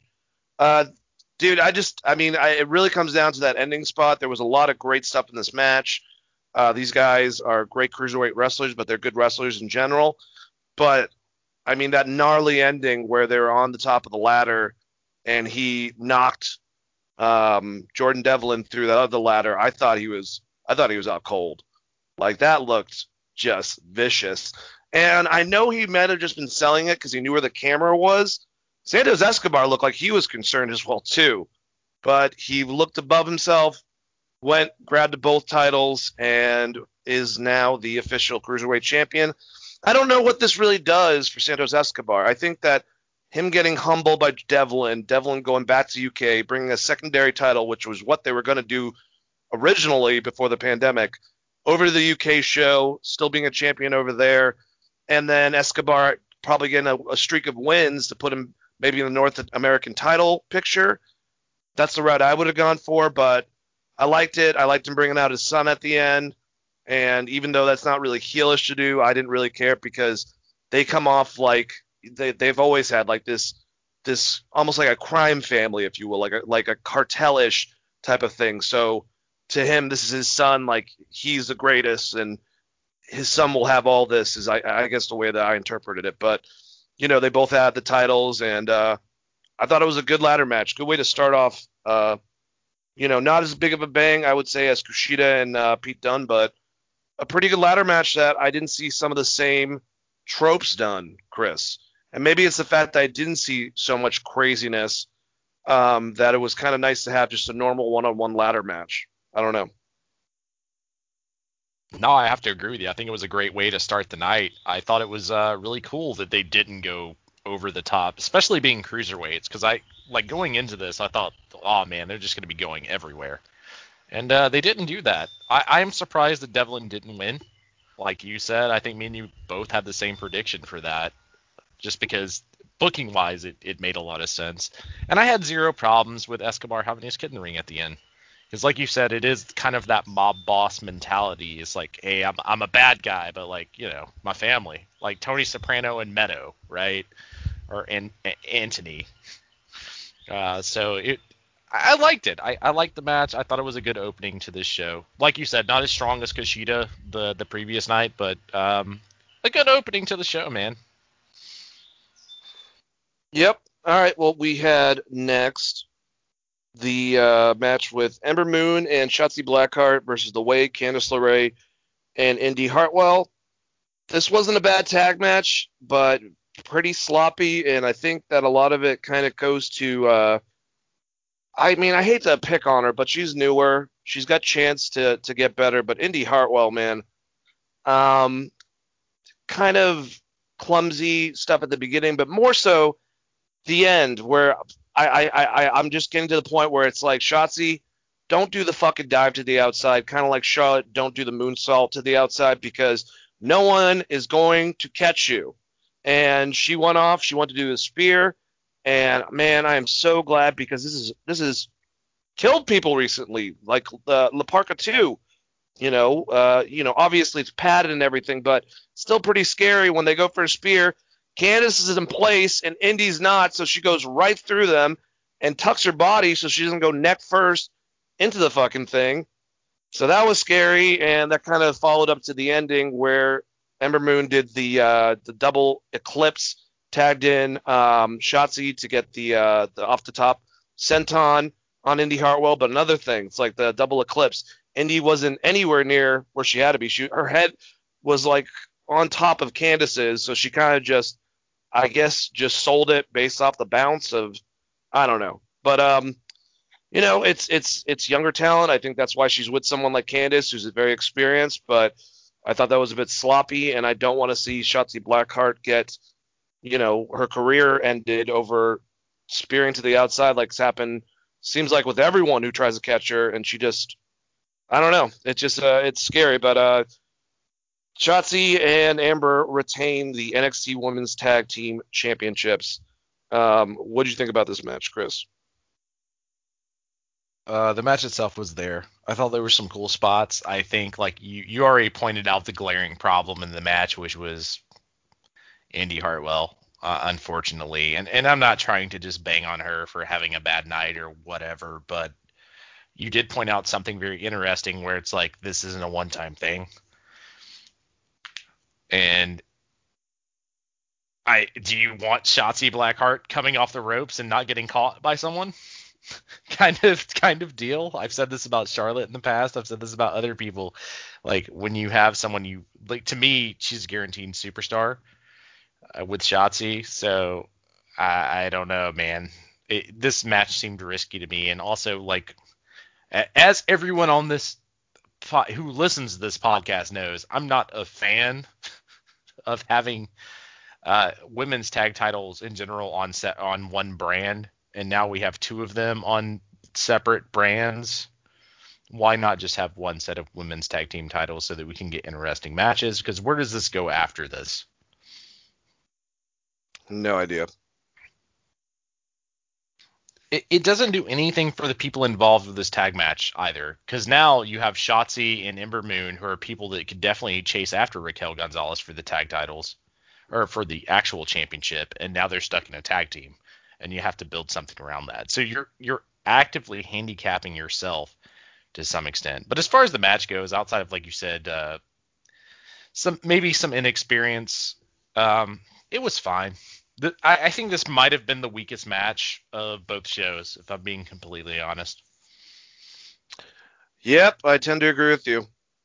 Um, let's go to the next match, and I thought this was actually a pretty good match between uh, Johnny Gargano and um, Bronson Reed. Uh, Austin Theory was in Johnny's corner, and it was for the NXT North American Championship. Um, I just I, I liked this is similar strategy that Tommaso Ciampa had with Walter, and you know Walter when selling a lot of stuff reminds me of like an Andre, like you know you got to keep on hitting him over and over again, and finally he can fall into the ropes what I thought was funny is actually going back to that Walter match when he did that. You know, I was like, man, I wish he could ring it or wrap it on the second rope like Andre used to do. And then I realized, holy shit, Andre was so fucking heavy. He brought the first rope down to the second rope when he wrapped himself in that thing. Jesus Christ, the massiveness of that man. But similar aspect with Bronson Reed. You know, he's a big dude, so Johnny's just pegging him and then going after because obviously Johnny saw the match the night before, going after his ribs continuously throughout the whole entire time, just trying to just break the big man down. And Bronson Reed would have comebacks. Uh, he went for his splash like at least twice and completely ate shit. Um, with the third one being obviously a moonsault. But this guy, it's it's very noted. Uh, huge fan of Bam Bam Bigelow. I like the tribute to him with the cartwheel also of Earthquake.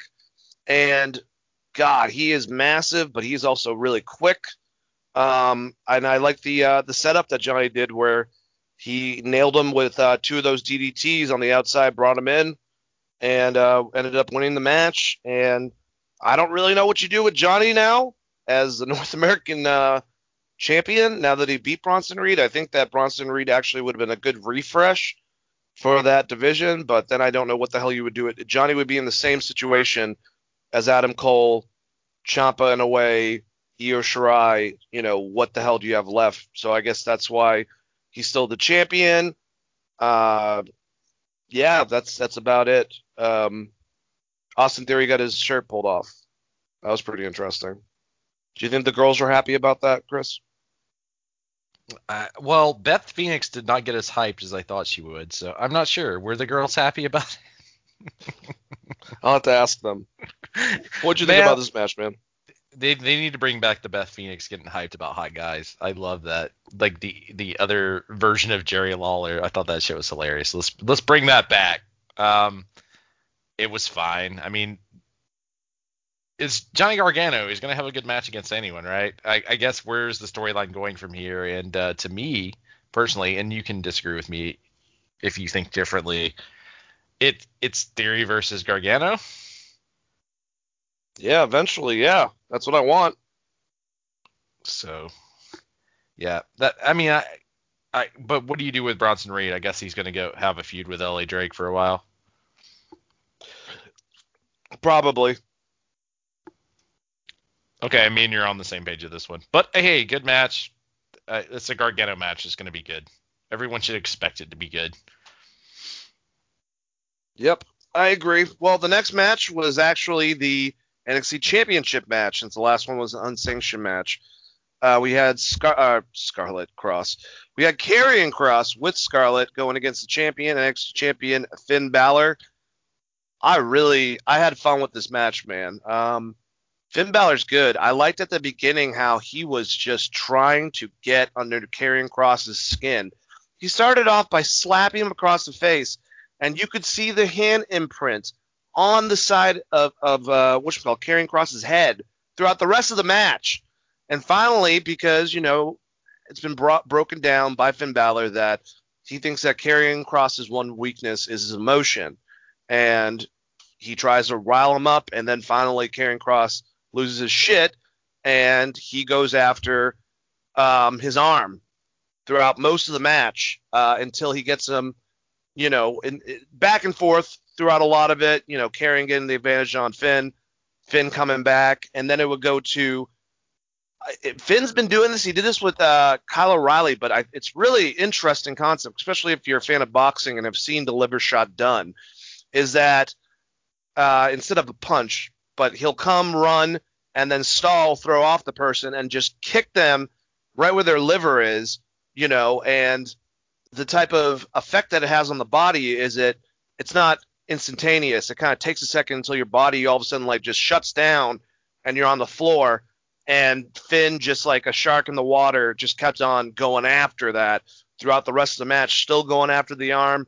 Uh, so Karrion Kross can't, he, you know, he's having problems trying to get the Saito suplex on him, uh, and just pretty much everything. I mean, just he he went for uh, a double stomp and got him. Uh, you know, Finn. It sucks because it's the end of his title reign, and I think this has been my favorite version of Finn in the ring and really building him up to another level.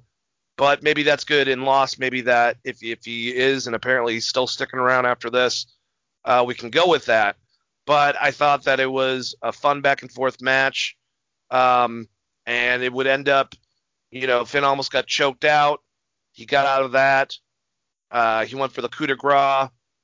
Karrion Kross got out of that, and he has his running elbow that's similar to um, what you call it, Will Ospreay, but just Will Ospreay is a lot more slick with it, and Karrion Kross just looks like he fucking just annihilates him, and he gets two of those.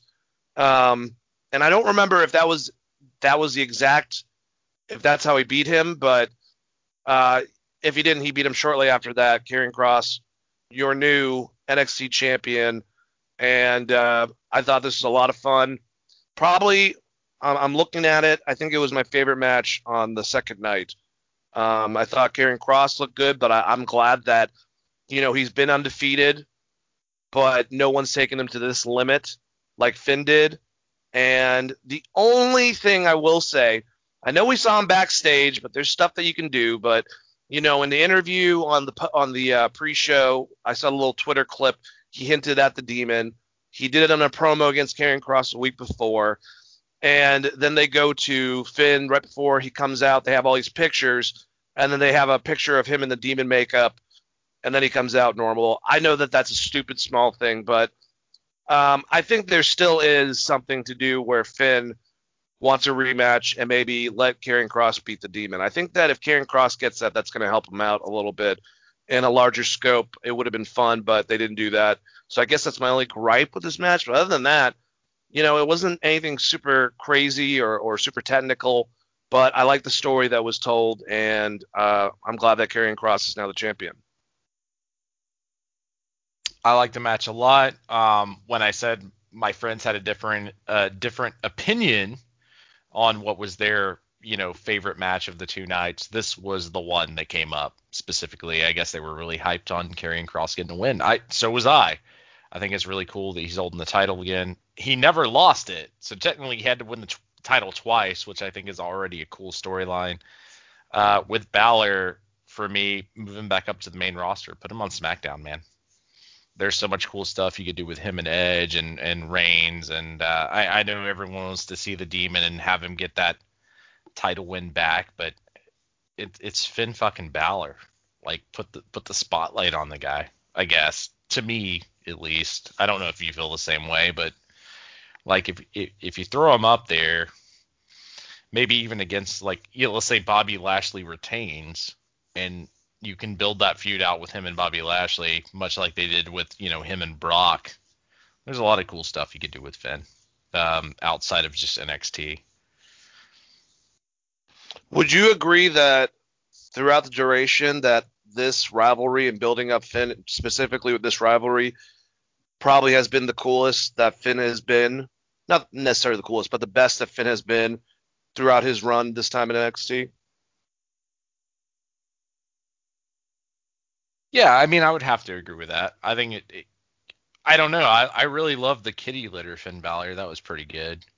Um, but Oh, outside Jesus. of the, no, all jokes aside, I mean, like you know, the original what they were doing, where he was like kind of feuding with Undisputed Era, I thought was pretty cool. But I would say this is yes, this is the definite the as far as building to a uh, pay per view, and we're talking about this era of Finn Balor in NXT. This is probably the best run he had. Um, before this, I would say like him and Samoa Joe in NXT, probably one of his best Yeah. runs. Yep. Well, those guys kind of have a lot in common. Scary, like to drop you people on their head. Um, let's go to the last match, the unsanctioned match. This match, I thought you were just gonna be like Bret Hart hates him. Got a lot of comment. no, well, we haven't talked about Seth Rollins. What are you talking about? Well, I don't know. I'm sure Finn Balor's done a uh, a, a power bomb toss to the the turnbuckle at some point in his career. Bret's seething somewhere right now. Oh, I remember he was seething with that whole entire spot that put Finn out from Seth. It's like, see, told you, Sting, Finn Balor, give him another guy with makeup. You know, he's gonna cripple someone with makeup on. Uh, I'm just kidding. That was bad Brett, Brett impression. But um, all right. So we got to the last match of the whole shebang. Kyle O'Reilly, Adam Cole, unsanctioned match, 40 fucking minutes. That's what I will say. They did a lot of, lot of, lot of Too cool long. shit. They Too did a long. lot of cool shit. They did. They beat the living fuck out of each other. I appreciated they didn't have to take it to a crazy level. I appreciate the aesthetic of since it was the last match, it's unsanctioned. The ref is wearing, you know, a black outfit. They even make the ropes black as they were white beforehand for Takeover. You know, they they went out of their way. They didn't have to have thumbtacks. But goddamn, was this match fucking long as shit. And after you know sitting there throughout it, I did get a little bit tired. I had to rewatch this match. It was a good match, told a good story. Um, but I mean, the main concept is Adam Cole was trying to cripple Kyle O'Reilly. He was, you know, giving him Yushi Yushi Goroshis, trying to like slam his neck off of uh, onto the chairs that were set up. He also did like rotating um, neck breakers on top of chairs. One specifically that had the Undisputed Era logo on it. There was a table spot that was oh god, table did not collapse, so they just fucking just went right to into it. I mean, these guys beat the living hell out of each other, just ping ponging Kyle O'Reilly um, off of like metal, you know, posts and shit like that in the audience. It was a aggressive match. The, when when Adam Cole took that big ass monitor and smashed Kyle in the face with it, it looked like he just nailed him right in the head. So if if Kyle was selling it that perfectly, good job. But um, you know, they and then they went through one of the metal gratings in the middle uh, from a spot. They both came out pretty bloody around their back. Kyle had a huge gash in his trunks underneath with blood coming out of it. You know, they fucked each other up, and essentially Adam Cole did everything. Uh, and then the ref kind of was getting in his face. It's unsanctioned. Adam says, you know, when I tell you to shut up, shut up, and he punched him in the face. Then he does the um, the uh, Canadian Destroyer, uh, Panama Sunrise, if you will, and has Kyle down, but you know he knocked out the ref, so it, he fucking created his own bed, as as Beth Phoenix said, and uh, you know try to go for some more stuff. Kyle reversed it, and um, yeah, wrapped a chain around his leg, uh, propped him up on the edge of a chair, and did his uh, big knee off the top ropes on Adam Cole. One, two, three. Kyle wins. The length killed it. It was a good match. There's a lot of good spots in this. These guys kicked the shit out of each other, but it was too fucking long. And uh, yeah, it to me, honestly, this is another perfect send off for Adam Cole. I mean, he gets put on a stretcher and taken out, but you know, I, I don't know. Uh, I don't know if I'd have Kyle O'Reilly win. I get it, but um, the biggest egregious thing, Chris, Adam Cole's not to the Undisputed Era's music anymore. He's got his own, and I think that's fucking stupid. Look, Roman Reigns had the Shield music afterwards for a reason. Triple H held on to the DX stuff afterwards for a reason. The Rock is the one who ended up keeping a variation that became his music from the Nation of Domination. Adam Cole is the fucking Undisputed Era. He gets that damn music afterwards because it's not like they sing Undisputed Era. It's it's not said at all. With the boom and everything, it's perfect. Give him back that shit. I don't like the new crap. I don't like change. Fuck off. Chris, what do you think? Uh, both your and I prediction on this was kind of wrong because I I assumed that it was going to be the undisputed era kind of booting him to the curb, and you thought that maybe they would turn with Adam, and so far so far we have none of that, right? We have Nope. no alliances, so we'll see. Maybe maybe Adam Cole will get the theme song back soon enough, right? You better. Maybe they're trying to build Kyle O'Reilly as your new Johnny Gargano's uh, sympathetic babyface. Um, match was too long, man.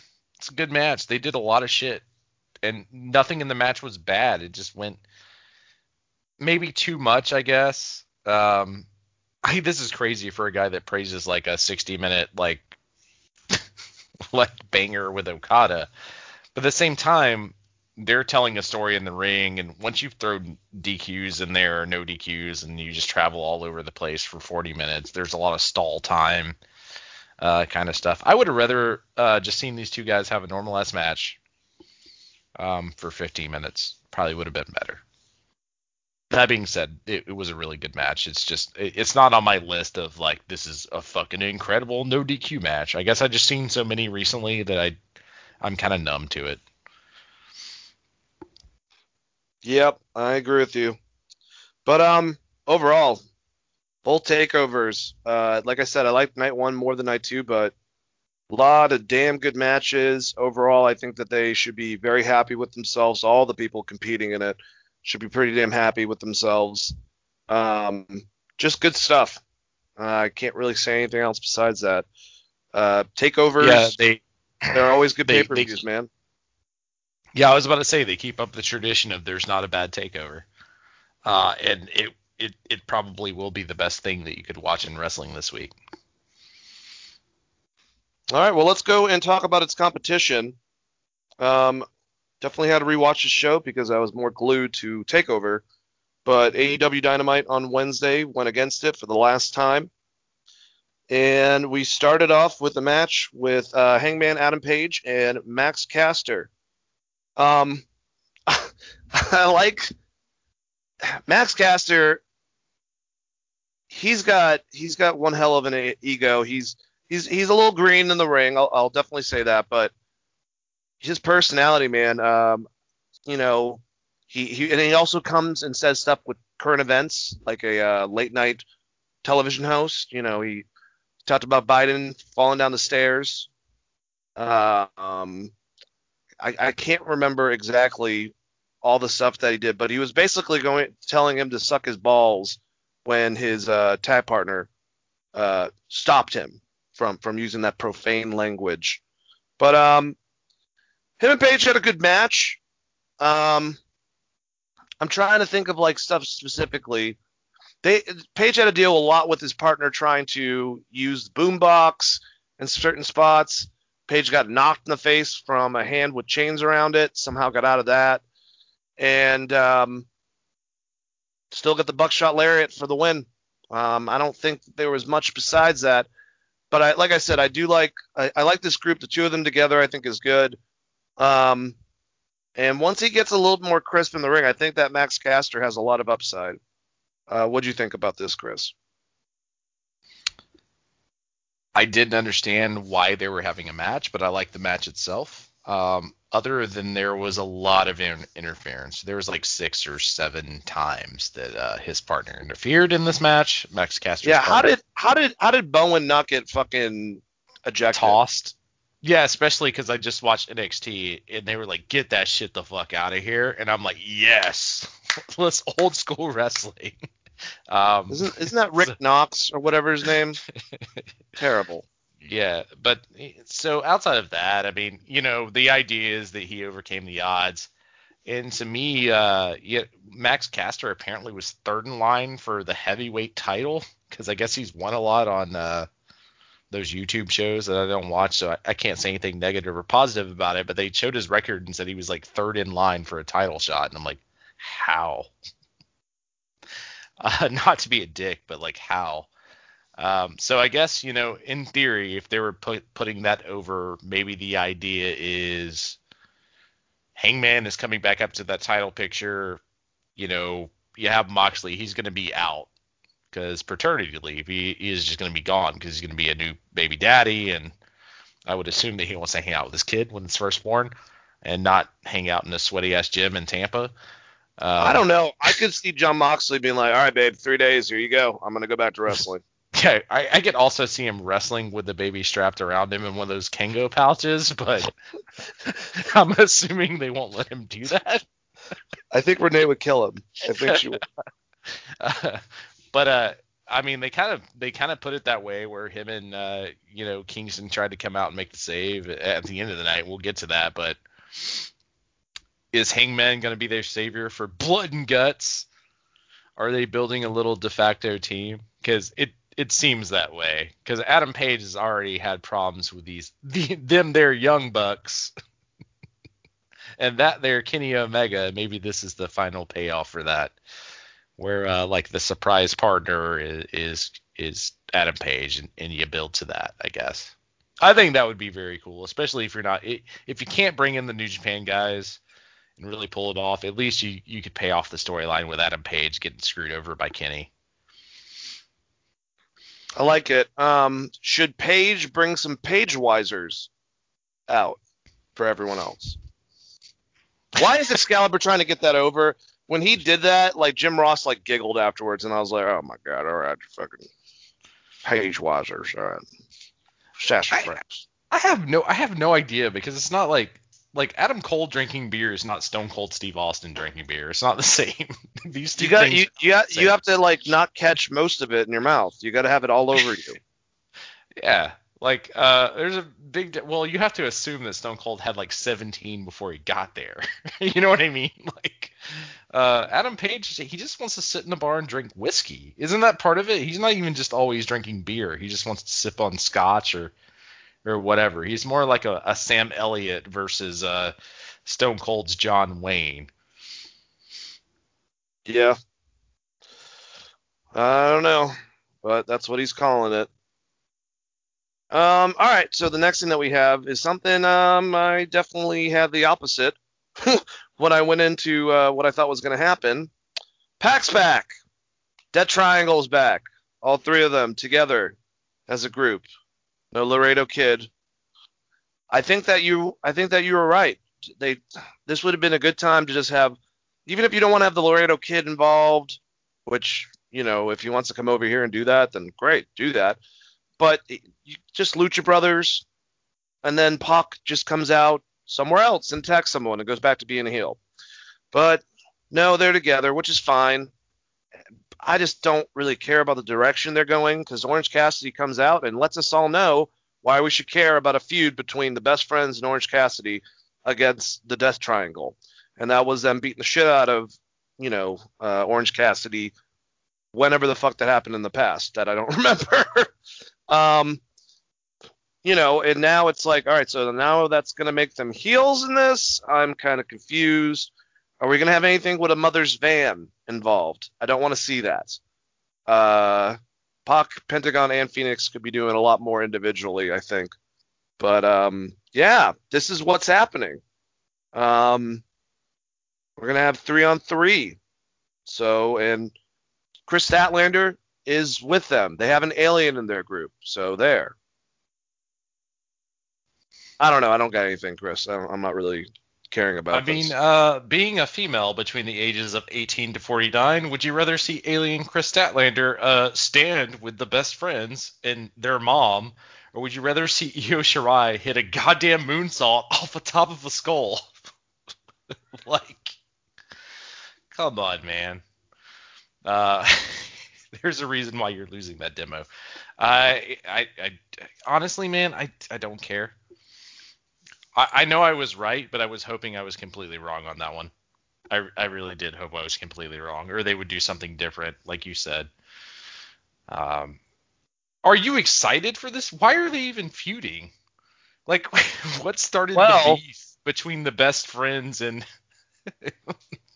See, see, they have footage since they started. So there's been times in the past where they attacked Orange Cassidy. I think Pac should have been like, "Oh no, brother, that's when we were heels. We're baby faces now. Sorry about that." You know, I I don't really care about what happened in the past. I just think this takes Pac, this takes Phoenix, this takes Pentagon, and even to an extent Orange Cassidy down a notch for making this th- now the new three on three. I don't give a fuck about this. That's that's that's really what I would say. I, I mean, I know it's an overtold storyline, but couldn't it just be that the bastard Pac uh, takes wrestling very seriously, and he hates the fact that Orange Cassidy doesn't take it seriously, and then that's the feud, and you don't have to involve all the rest of these other fuckers. Or if you're gonna do it and even like heel turn in it, like have Pac have Orange Cassidy be doing an interview and Pac does exactly that, but he just attacks the fuck out of him and starts beating his ass, and then Pentagon and Phoenix come in take out the best friends, and Pac just grabs him by his shirt and goes, "You're a joke. You make wrestling a joke. I'm gonna show you what a professional wrestler is," and slams his head down. And then that builds this instead of, "Hey, here's some video footage." I'm Napoleon Dynamite with sunglasses. Here's some video footage where you where you beat me up, and um, I don't like it, and neither do Trent or Chucklefuck. So we're fighting you. We have an alien. did you call him? Chucklefuck. Is that a cornet? Is that a corny cornenism? A Jim got it. Cornetteism? Okay, all right, yeah. Look, I don't have as much problem as Orange Cassidy as other people have, but uh, I I don't know. They're gonna do this with blood and they're I, I I'm assuming they're just gonna build an entire card of blood and gut stain with a bunch of multi-men tag matches, which you know is my absolute favorite thing to watch in wrestling. Um, they they set one up later in the show. So I'm assuming this is just to be one of those. They'll throw like one random girl into the what what what is a bastard Pac's group called? Sorry, it's slipping on me. Uh, Death Triangle. So there'll be a death square. They'll just throw some random girl in there. Statlander, and that'll be What the, one hell's, match. what the hell's Ivelisse doing? I think she's Uh, still signed to them. yeah, okay, well there you go. Maybe they'll get Aja Kong. That'd be fucking awesome. We need more Aja Kong in our lives. No, I just doesn't it seem like they are slow? I mean, I know it's coming in May, and it does seem like they're slowly like, oh, we gotta get all these people into groups because they're doing the Cody group. They're doing this little thing out of kind of nowhere. You're doing the inner circle versus the pinnacle. Um, and I'm assuming someone versus, you know, Impact, as I would call it. I don't know what else to call it. It's not really the Bullet Club, but some group versus them. So whatever Moxley comes up with. And that'll probably be your whole pay per view. I don't like it. you don't want to see like a bunch of five man tag matches back to back to back, Dane. No, remember when they did like the nine man one? And then uh what's his name was talking shit about Jim Ross and they took him off of it. Brandon Cuttlefish. That's right. But you're telling me that bunch of multi tag matches. How many people are going to be on that fucking card? More people than WrestleMania. Now that I think about it, like. Uh, man. Ridiculous. I hope Sting and Darby Allin just hits everyone with a baseball bat in all those matches if that's what they're gonna do. like every That's match, what I want to see. every match is just a run in by Sting. I look. we're gonna do these trios, can we- But If no, we're go gonna ahead. do trios. Can we can we get uh Thunder Rosa with Sting and Darby? I mean, sure, why not? I, I, I mean, at this have- point, why not? We have fucking 50 goddamn factions, you know, trios, doubles, tags. You know, the only people that don't have anything is basically, well, Moxley at least has Eddie Kingston, and Darby still has Sting. It's basically Hangman Page unless he wants to hang out with the uh, the Dark Order. Look, man, I have no disrespect for Dusty or Cody. I'm just gonna say, like, this blood and gut, like the idea of doing this double cage blood and guts thing, it, the joke is dead at this point. like, you were supposed to do this a year ago. Just maybe not do this pay per view with all these different factions. I feel like that's why they have all these factions is to do this one pay per view. And the thing is, is like how many of these none of these shows ever turn out well basically is what i'm getting at. We have this many factions regardless of the company and they're all different groups feuding each other. The thing is is like no one actually gets over. The matches aren't that good and i i it's kind of just a waste of time to watch. If, if someone can give me an example of this ever working feel free to send it to me at, at chris r. Patton. And I hope that they try to figure that out to send to you, but I doubt it, Chris. All right, we had Mike uh, Tyson, uh, who was advertised for the show. He's backstage talking to Jacksonville Jaguars uh, Urban Meyer, you know, the uh, head coach, just chatting with him. And then we had the inner circle come out. Um, at least it makes sense now why they're singing uh, Judas uh, along with Chris Jericho. uh, but before I go into this, I mean, I was kind of alluding at this.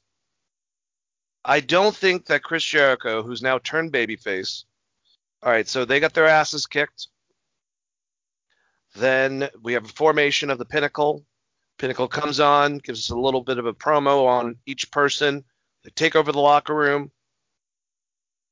So three weeks later, the inner circle's in the locker room bathroom, kick the shit out of all of them, destroy them, and then tonight, now that they're baby faces, they come out to basically not have anyone else say anything, but Jericho just completely just destroy individually each member of the opposing team while they're being they're supposed to be baby faces, um, which you know within wrestling it's kind of like you put over the heel as an actual threat or the baby face technically even if you're a heel because If they beat you, then you look like a fucking idiot and a fool. But I just, I'm sorry, I don't know how this helps out the Pinnacle. I mean, give them a little bit more steam, two more weeks, and like have them do something to Sammy, and then come out and say this as your retort because you're pissed off.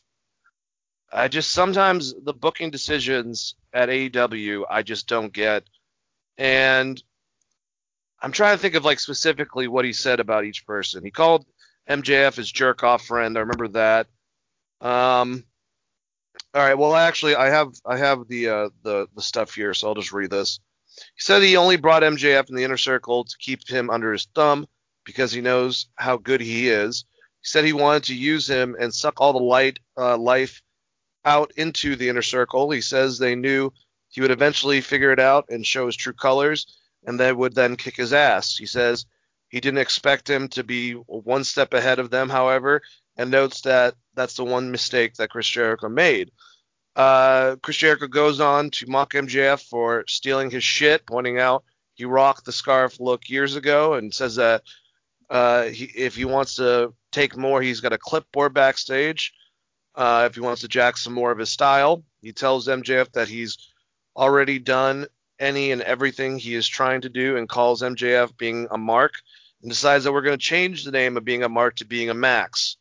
He tells MJF that the truth is simple, and it is this: he'll never be better than Chris Jericho, uh, even though he beat him in a match not too long ago. He says you'll never be better than Chris Jericho, and you know it. Uh, now he goes after each member. He calls Tully Blanchard a third-rate member of the Four Horsemen, who ranks between Ole Anderson and Paul Roman. Sorry. God dang it. Um, I mean, you could say third third biggest member, probably after Rick and Arn. That would make sense. But I mean, Ole is is the founder, and Paul Roma.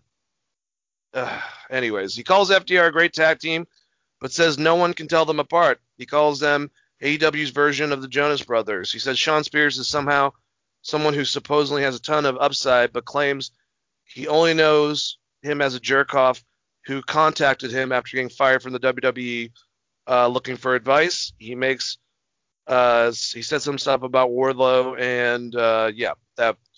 Bottom line, the inner circle is going to shove the heads of the pinnacle up their own asses with MJF in the back. He says if they want blood and violence, they've got it.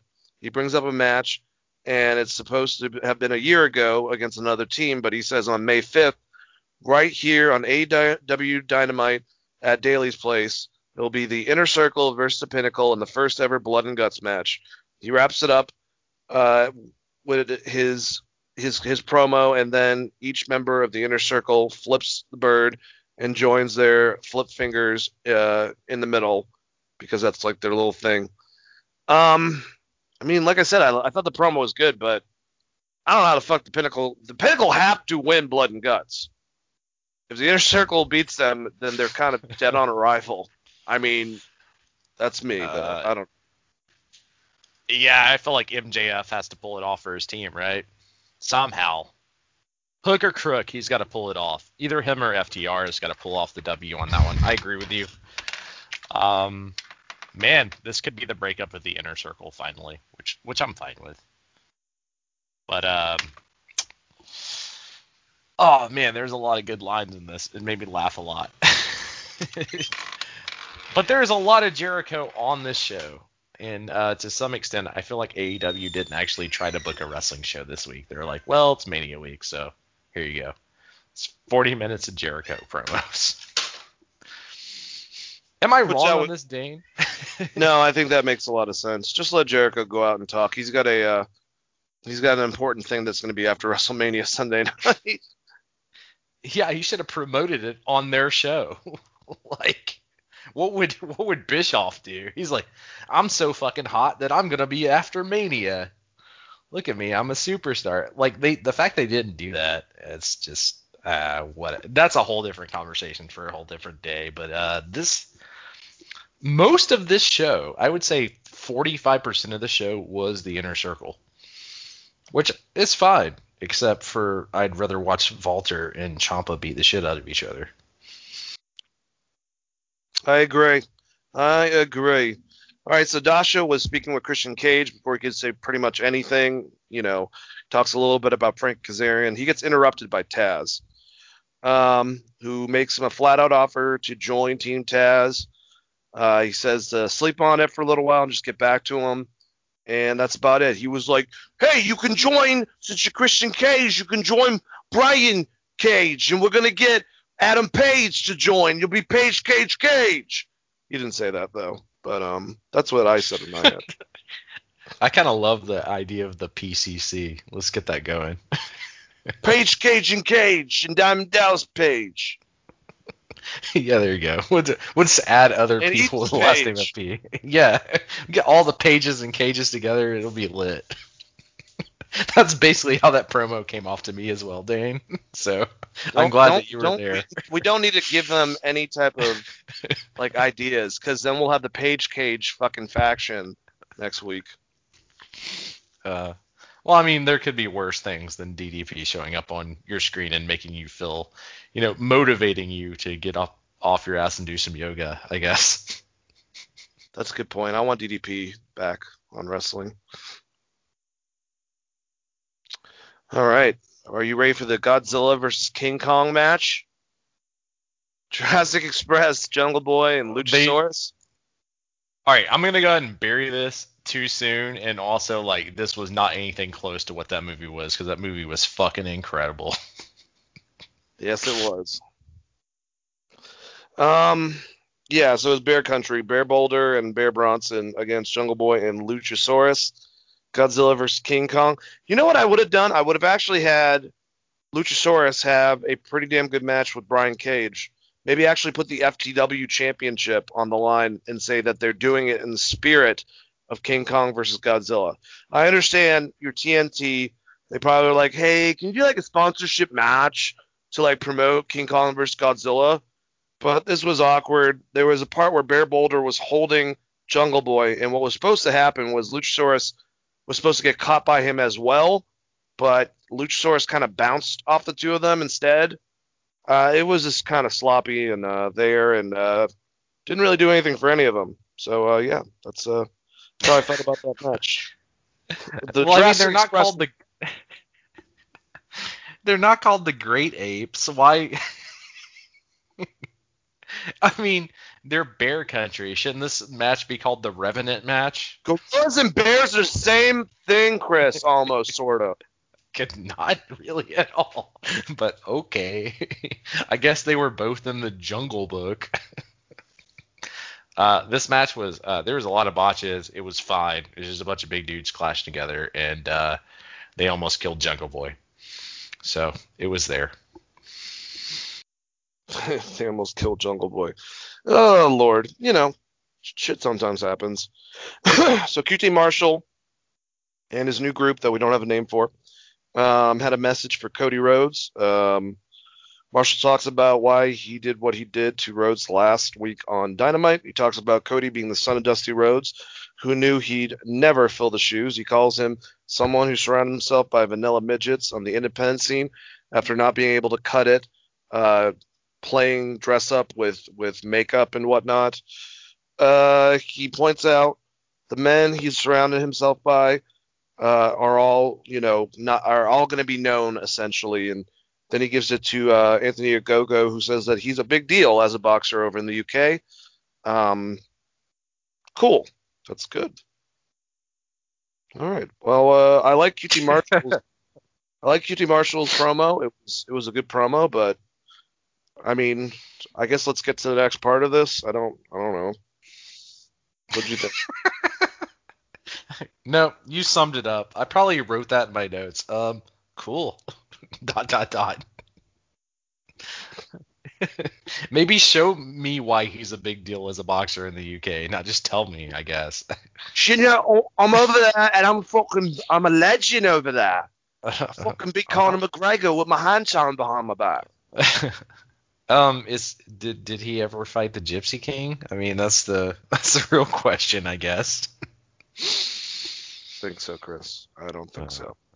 Yeah, well, maybe the Gypsy King is going to show up and just demolish all of QT Marshall's. Group. All right, I'm taking this too far, but who cares? Like, They took something so simple, which should have just been a feud with Dustin Rhodes and QT Marshall, and had to spin it into this weird group thing.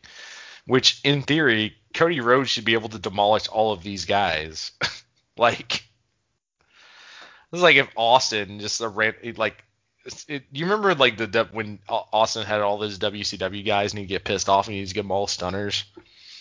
Yep. Like to me, that's what Cody Rhodes should be to this like his group in QT Marshall's group.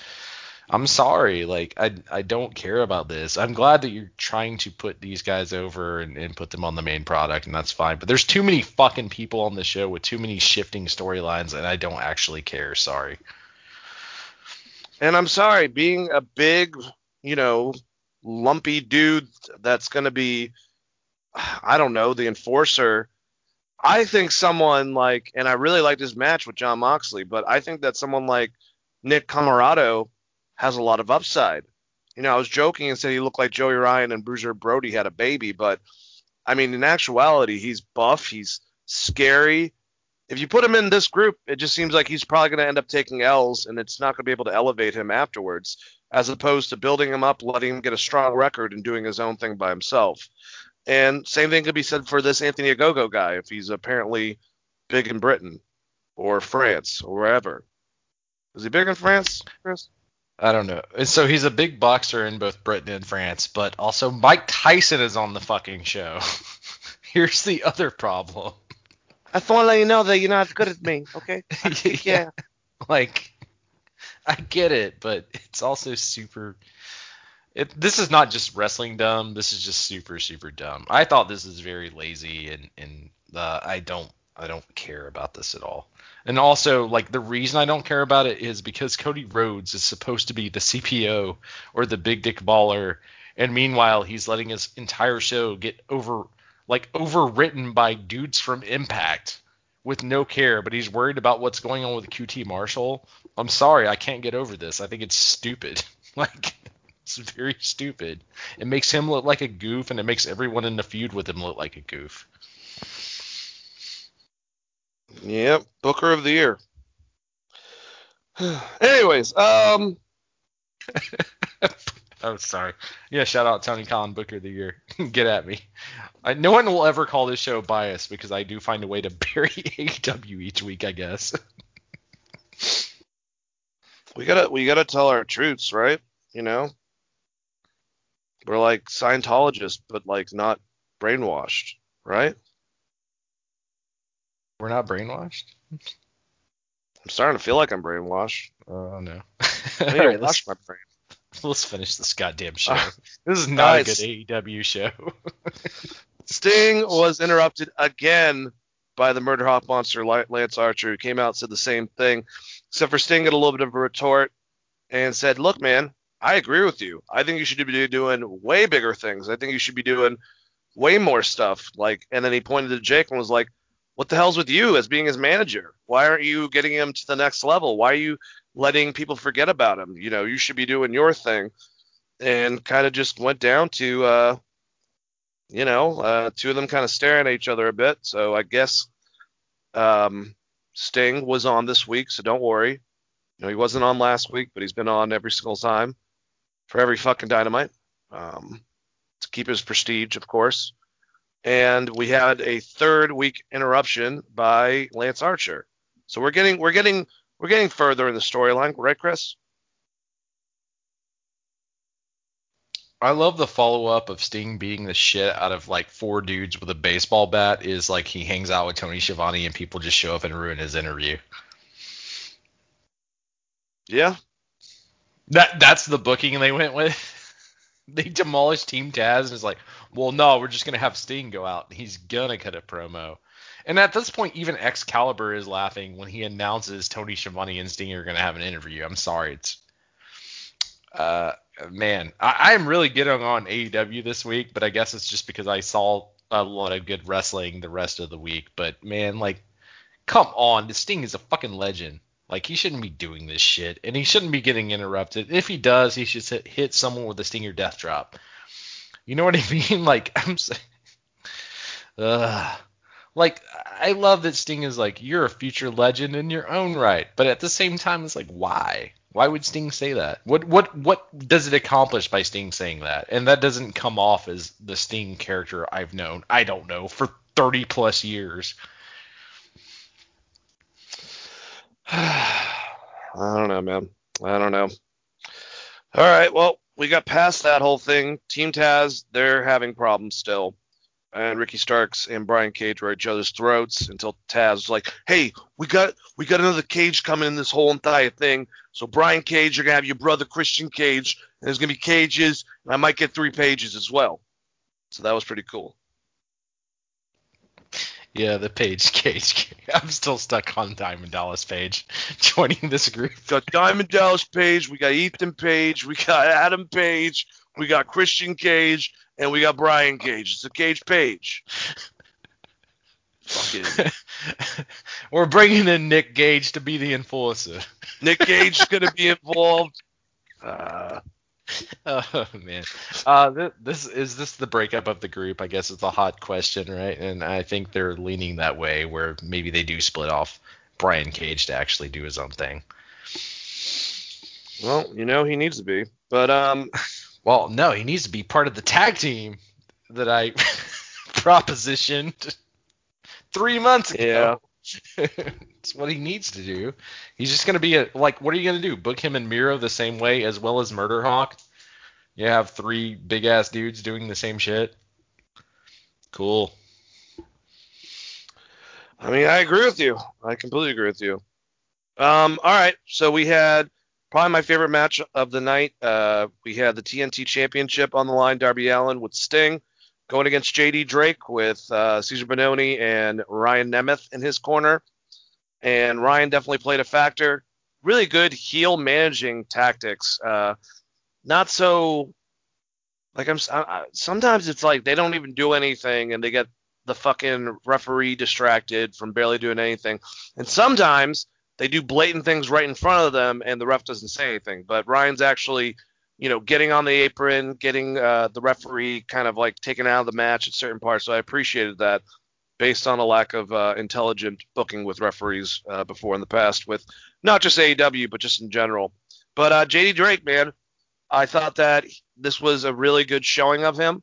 He lost the Darby, but I mean, he's got those type of chops, uh, Walter-esque, if you will. I mean, and he kind of showed that pretty immediately. And Darby is just so good at selling, man. Like when he gets cut in half by a big guy like that, he sells. And I thought Drake looked great. There was something that happened that was really impressive. I think that Darby was trying to do something, and he kind of like sidestepped him and smashed him into the outside. I forgot what it was exactly, but I was really impressed by it. Uh, but yeah, uh, still Darby would end up getting the code red off the top rope and then follow it up with a coffin drop. But uh, yeah, I think uh, good job. Uh, this is the 11th straight singles win in a row for Darby Allin. I think it's like the fourth though for his actual title spree. So trying to get up that number, and I think this is a good showing for JD Drake. What do you think, Chris? I want to start this by saying I like this match, and I have nothing against JD Drake. It's just more the overall booking of this title in general. Dane, at some point, you have to have people actually challenge for the title. Like when John Cena was doing this UST, the, the basically what they're talking about, the open challenge, right? When John Cena was doing this with the US Championship, it wasn't just nerds. Like it was like Sami Zayn, it was Kevin Owens, it was. It, at some point you should have someone that's actually on the television product that people see week to week come out and, and face him, whether it's Jungle Boy or whoever. Like, do, do do those people not care about the title, etc.? As far as the match, it was a really good match. Like, I I wouldn't expect anything less from those two guys, but it's making me really like. Even when Cody was doing it, it makes me really hard to care about an open challenge where there's not any of these people in the back who care about this title. Like, Yeah. apparently, everyone else, like, where is the Sammy Guevara? Why, why would he not want to win this title? No idea. You're definitely right on that. Um, and I think that's the way that that's what worked with John Cena is that you could book John Cena in a way where it's like, well, you could have anyone challenge him and he, and he can win, or he could, you know, he could lose, which led up to the Kevin Owens, which is a great thing. Like you built that up. Same thing. TNA did a, a very similar thing with the open open weight title, or they had they had something similar, but then WWE kind of ripped it off a little bit. But the thing was, is it just wasn't random fucking guys to me, JD Drake is a random fucking guy because he's not on TV. Like I know I, have seen him work in Ring of Honor and other places, etc. Like that's fine. He's a good worker. But to the average television, like person that only tunes into your show, they have no fucking idea who this guy is. Yeah, I agree with you. And they kind of do that all the fucking time. I don't know. We're getting right. Tony confirmed it. We don't know what day it is, but we're getting a, an hour show sometimes in the future on TNT. So we'll see where that lands. So maybe you can kind of do like what NXT probably is going to be doing with NXT Evolve, and on television be able to shape up some of these guys and build them so they come over with a better transition than your YouTube product that is watched by a very small amount of dedicated fans compared. I wonder what that percentage is. They'll never post those numbers, but like, I'm a diehard wrestling fan, but I'm not watching BT uh, the Evolution on YouTube as well as like, wh- what is the percentage of that? Do you think it's very, very? Do you think it's as small as I think it is, or do you think it's like half the audience? I think it's small, man. I don't think that. I mean, we're pretty dedicated, and I'll catch it one time, once in a while if I have nothing else to watch. But watch it like Dark is literally sometimes like 13 matches. I'm not watching 13 fucking Dark matches. Um, and Ev- I mean, uh, it's Ele- also- Elevation's it's- it's cool because the big shows there, but it's just like a little bit uh, higher level, basically version of Dark is the, as Elevation on I'm- Mondays.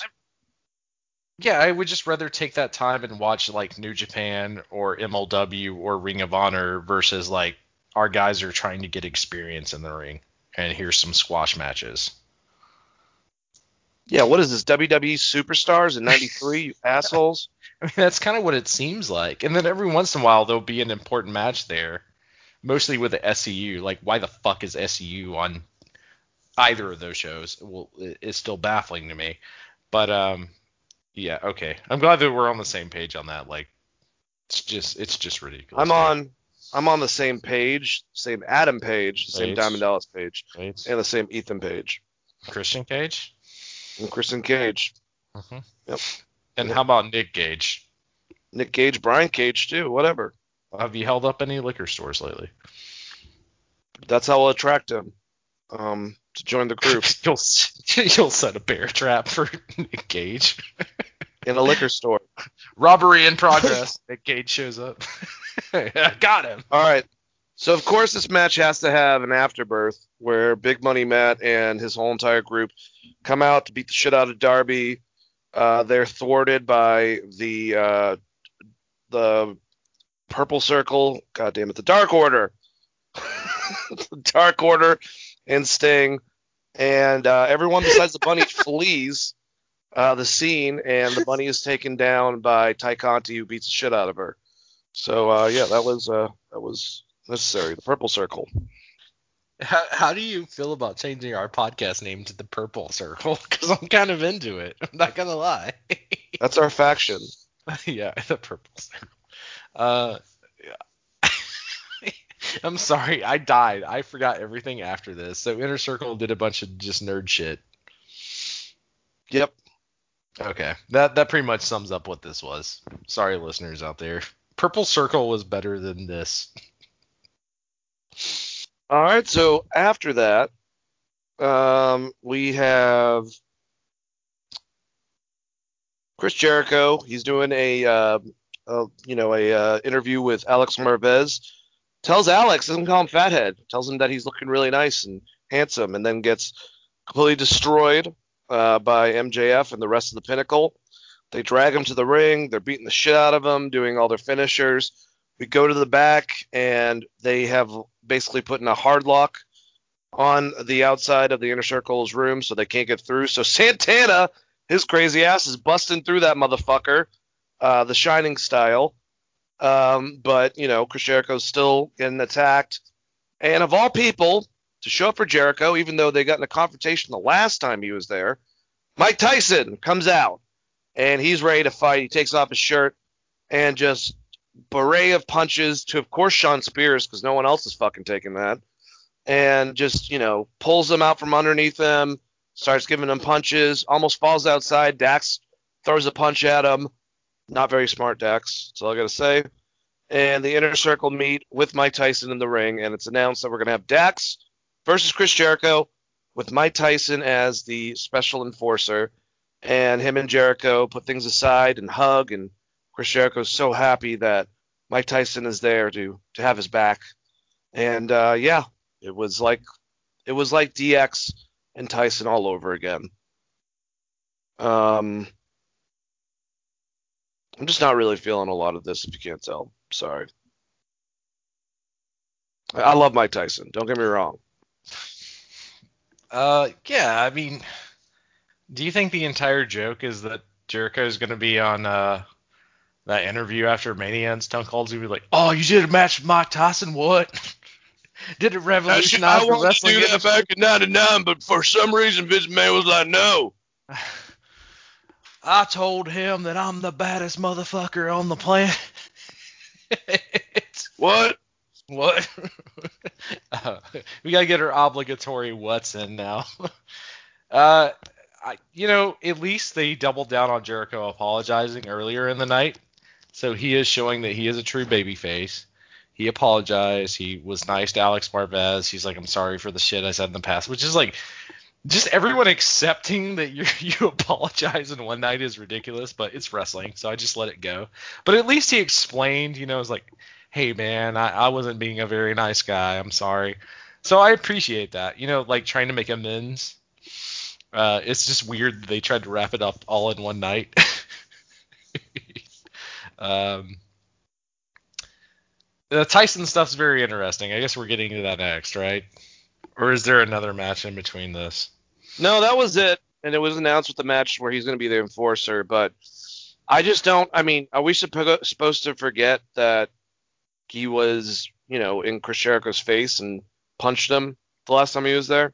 And also, anyone but that's it's it's perfect for Tyson though because like Stone Cold told him he was a pile of shit and he was gonna drop him with that stack of dimes he calls a neck. Yeah, but dude, he totally talked to Mike Tyson before that and told him what he was going to do.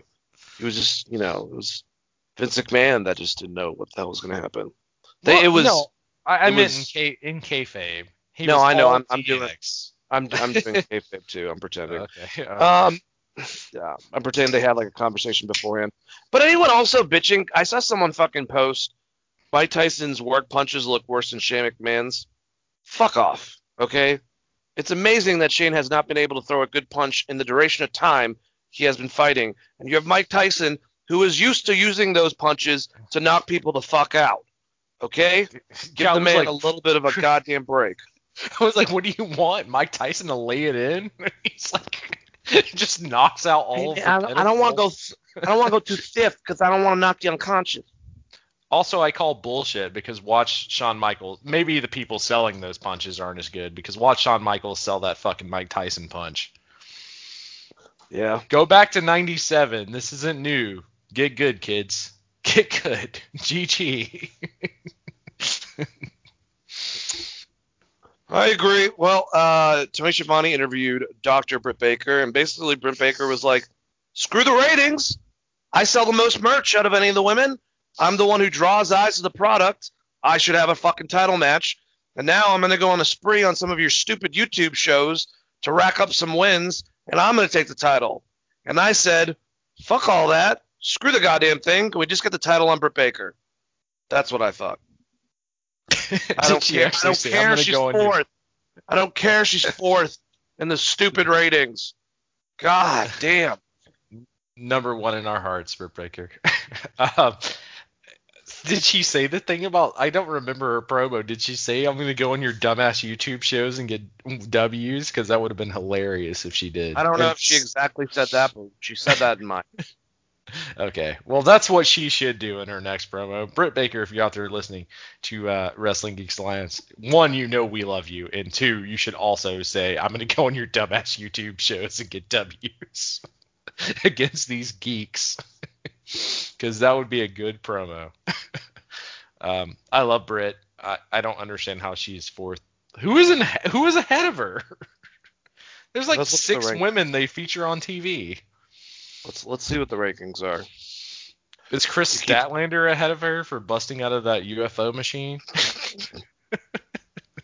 like, I'm not trying to be a dick about this show, but this was a very bad AEW show. And look, I like I bang on WWE all the time, so fair is fair. Fair is fucking fair. I'm trying to find the the, the newest ratings. Was hasn't like uh Nyla Rose murdered everyone in the under division, so does Britt Baker have to go back through Nyla Rose, I guess? All right, so as of April 7th, uh, the ladies we have we have Nyla Rose is five and two. She's last. Then Britt Baker is fourth with five and one. Uh, Rio Mizunami, who apparently is still here, I did not know that, is six and one. Red Velvet is five and zero. Tay Conti is nine and two. She's number one. All right, Dan, explain to me a world where Tay Conti is going to be ever as big of a star as Britt Baker, and I'll give you a big thumbs up, bud. Or or or just honestly, uh, let me just say four names, and you tell me the one that should be champion. Rio Mizunami, Red Velvet, Tay Conti, or Britt Baker. Obviously, Britt Baker. It's it's obviously Britt Baker, but if I had to go one of the other names, it'd be Rio because she's a former champion, and people really did like her as a champion. So dumb. Um, and and she kind of lost in some bullshit thing, and you haven't ever got her and Shida for the title. Have we gotten that match? No, we haven't. So like, why would that not be the the obvious rematch? I'm sorry, I. I'm banging on the show way too hard, Dan. You're gonna have to take this one over and just tell me to calm down. Calm down. I'll grab the wheel. All right, let's get through these two segments to get to the main event. Uh, Tay Conti beat the Bunny uh, pretty easily. Uh, looked pretty good in the match. I do like Tay Conti. And uh, Red Velvet called back out uh, Jade Cargill for hurting her. And uh, yeah, that's going to be a match soon in the future. Do you have anything to say about those things? Tay Conti is a bazillion times better than she was the first time I saw her, and she does have a star presence. They just need to build on it, and I think they're doing a good job of that. So earlier when I said like when you were asking the question about who should be champion, I, I just don't think she's there yet. No, she's not. A little bit more, but but I, I think she's great. And I like this match. Yep, and it will be noted that Hikaru Shida was helping Tay Conti from people uh, interfering on Bunny's behalf, but then they had a little bit of a stare down afterwards. But anyways, the main event, AEW Trios match, Kenny Omega and the Good Brothers versus Jon Moxley and the Young Bucks. I'm going to tell you what happened and then how I would have done it because I just don't really get the ending. So before this, we have you know, Matt and Nick are disgruntled. Obviously, Matt's been fucked with by Don Callis a great deal to make feel guilty about what's going on with Kenny. Uh, the match itself was good. I mean, I just, I mean, I would have gone for something shorter. I would have had literally Jon Moxley in there most of the time. And if the Young Bucks did get in, they would do quick tags to get out. And then at the end of it, they would have fucked over Jon Moxley. The whole entire dramatic, I just did not care when we get to the end of it and they just can't do it against Kenny. They just can't kick him in the face. Super kicks are nothing. They're fucking clotheslines. You already beat the shit out of him. You did every other goddamn move, and now you're worried about a super kick? fucking a. But anyways, couldn't do it. Moxley tags himself in uh, and does the Knight Rider twice in front of them before they finally do something to Jon Moxley and have Kenny get the win. And then afterwards, after a lot of just just pacing back and forth. Matt and Nick join the Good Brothers and Kenny. They they t- tell Kenny to to put down the two sweet signs, and they all hug. And that's how Jon Moxley's going to go out, I guess, until he comes back. And I don't know. You had a really good chance to, in my opinion, um, just have the Young Bucks. They were just they were just playing coy the whole entire time, and then they get in, they fucking fuck over Moxley. Uh, they let Kenny pin him very easily, and then they just blay the hell out of, out of Moxley to take him out for a while, while you know for paternity leave and everything. And I just this conflicted Young Bucks shit. I don't. They're always fucking conflicted. They're so they're more emotional, especially Matt Jackson, than an episode of Degrassi. For Christ's sakes, my lord. Um, You take So that. you take that back. Don't put that venom on Degrassi. Degrassi's way better than the Young Bucks. all right, well, fine. We'll just give him that for Christ's sakes. But yeah, I just it was fine. But now it's second time, I guess, that the Bullet Club's back together. You should have run with it the first fucking time. I don't know why we had to do this again. It's been all over the place with the Young Bucks. Put them back in the title picture and give the titles to someone else so they can defend it instead of having them part of this weird fucking soap opera with Kenny Omega and shit. I don't know. That's what I think. Can we? Yeah, I, I'm on the same page as you, and maybe we could talk about the best tag team they have on the whole fucking roster, Proud and Powerful, over here cutting good segments and having these beatdowns and looking fucking incredible. And meanwhile, I have to look at like Matt and Nick Jackson want to suck like, uh, oh sorry, can't say that. want to have a hug with Kenny Omega and his friends, I guess. Like, I hated this. Um, the only thing I would say that I liked about this is the match itself was pretty good, but it wasn't as good as the other tag match I'd already watched on NXT by the time I got to this. Uh, so even the stuff that the Young Bucks are supposed to be good at was not as good as that three-way tag that I watched on NXT. And then it also ended with this very WCW ass ending. Whose side are they on? They're like super into that for some reason.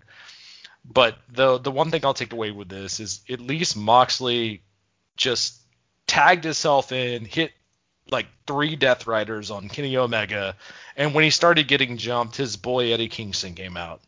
That's yeah, the one that was take. cool. Is the one takeaway. Eddie Kingston came out there on a gimp leg to try to save his friend, and, and then he got his ass whipped, which is fine. It's six people. But the whole problem with this storyline is like, isn't Cody Rhodes supposed to be the head of this show? Where's Cody Rhodes? He has a group of like eight dudes. Where's the Gunn Club? Where are all these other baby faces? This is where it all falls apart for me. Um, but I do like the psychology that you know Moxley threw in there at the end. He's like, if I'm gonna get super kicked by you, I, I at least want to drop Kenny on his head three times. Which is what, what I'm assuming. He And they just watch. backstage. It's like, Yeah. oh my god, we can't kick him in the face, but hmm. he's gonna drop him on his neck fucking three dozen times in front of us, and that's fine. But I mean, that's too far. yeah, I guess the idea is like, you know, they were good with Moxley until he started murdering their friend, but then at the end they're all hugging with the bad guys. So it's not even you don't even get that where it's like we only did that because you were trying to murder our friend. So you don't even get that. You don't they don't even give you that levity where it's like, okay, next week we actually get the decision of the Young Bucks. It's like, oh no, they're all friends now. That's, I hope Okada shows up and clotheslines the shit out of every last one of you. I swear to God. Which maybe if that's what they're going for, then they nailed it. But also, it's just terrible booking. Yeah, I have to agree with you. Don't know what's going on. Don't know what's going on too. I mean, basically, like what Kmart, NWO at this point. I mean, they were awesome at one point in time, but I just don't care about the Bullet Club anymore. Even for New Japan, like I just don't. It's it's nothing to what it was. None of it. Hmm. Yeah, I'm just I'm starting to question whether they were awesome or if Gedo was just a great booker. I don't know. Because then, a lot of these like people said- have been in other places and have not been as great. And like you said, like Cody, what the hell's going on with him? And funniest thing is when QT Marshall, I forgot, called him. Uh, what, what did he say? Like, uh, no, he called him Kmart Sting. That was pretty good. That was good. I like that. That'd been funny if the real Sting showed up though. He's like, uh, and he points the bat at Cody. it's like, a, ah, stop selling Ah. merch at Kmart. Uh, no, that was pretty funny. Do Good on Kmart's exist? Are there people that are listening that have no idea what a Kmart is? See, I back in a- my day, there was this thing called Sears, and also Kmart. for the listeners out there, I have a story about Kmart in Beaufort, Georgia, but I'm gonna save it for next week. I'm gonna hold that one out.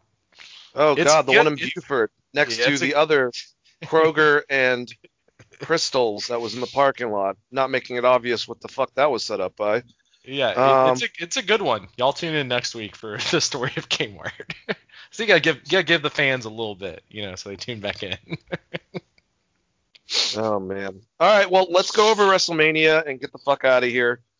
Um, the stuff that happened last night on SmackDown, as far as the other WrestleMania matches, I guess they're not doing pre-shows, but uh, the Battle Royal was won by Jey Uso. You got the Andre the Battle Royal uh, trophy. I guess that's a good consolation prize for busting his ass and doing his best work this fucking year, but whatever. we don't we don't have to spend a we don't have to spend a lot of time on this, but how did you feel about that not actually being on Mania? It sucks for the guys, man. Same thing with the tag match. That sucks. Like, I'm glad that Dolph Ziggler and Bobby Roode retained it, but I mean, all those guys, they just didn't even they didn't make the cut. Not even on the fucking pre-show. Do you All think it was a shot at the Big Show? Why? because he's the original Battle Royal winner. And Oh, I didn't put it that. I didn't take it that way. Apparently, they're not doing pre-shows anymore for these two because they want the live reaction from the audience to be the first person that comes out to amplify it. So they just added these two matches to SmackDown. I just think it sucks because obviously there's a pay difference if you're on a quote unquote WrestleMania SmackDown compared to the actual WrestleMania, even in a pre-show, and yeah, because you're be on You're getting WrestleMania. yeah you're getting stream views right now because you don't like back in the day you'd buy the DVDs or whatever and get royalties. Now you get stream views and and they're not even on that. Like how many people are gonna go back to uh, April 9th and watch that SmackDown besides like I don't know maybe me and you ten years from now. Yeah, I don't see people going, oh, to actually wa- rewatch this WrestleMania, I got to watch the Battle Royal and the four way tag match on SmackDown beforehand before I can qualify that I actually watched this WrestleMania 37. Okay. I mean, I get there's a lot of shit on this WrestleMania, and I'm glad that they like split it to two like two days like they did last year. But at the same time, that's to me the Battle Royals like the that is the good pre-show opener, and, and those guys get to be a part of the live crowd and get to be there in front of fans, and even if they're not having their big WrestleMania moment, you can make it big. You know what I mean? So it just kind of to me it sucks that that's not part of WrestleMania. I would maybe cut something else and have that part of WrestleMania. Like I don't know the Nigerian drum match, um, but we'll get there. All right, let's get into it. We're gonna we're gonna go over who's gonna win and who's not going to win. Um, let's go over night one. This is not in order, guys. I'm just going by what Wikipedia has listed. Uh, I think either we're gonna start with Lashley and Drew McIntyre, or start with Sasha and Bianca, and the opposite will be the main event. I think this year with fans uh, actually being the first match with fans in the audience. We haven't seen this and stuff like that. It's going to be a huge fucking pop. So I think they're going to start off with one of those matches and end with the other one. So um, I wouldn't be surprised if that's the case. Uh, between Sasha Banks and Bianca Belair, I'm really pulling for Bianca Belair. I, I I like Sasha a lot. I just think that Bianca. I really think that in both cases, Rhea Ripley and Bianca should be the new champions to freshen stuff up on their brands. But even more so with Rhea, I can see Rhea losing to Asuka. I really, I don't know if I can see Bianca losing to Sasha because I don't know what the hell she gains in a loss, even if the match is excellent. But who knows? Maybe they will prove me wrong. But this is definitely a match I'm looking forward to. I see Bianca winning the match over Sasha Banks. What do you think, Chris?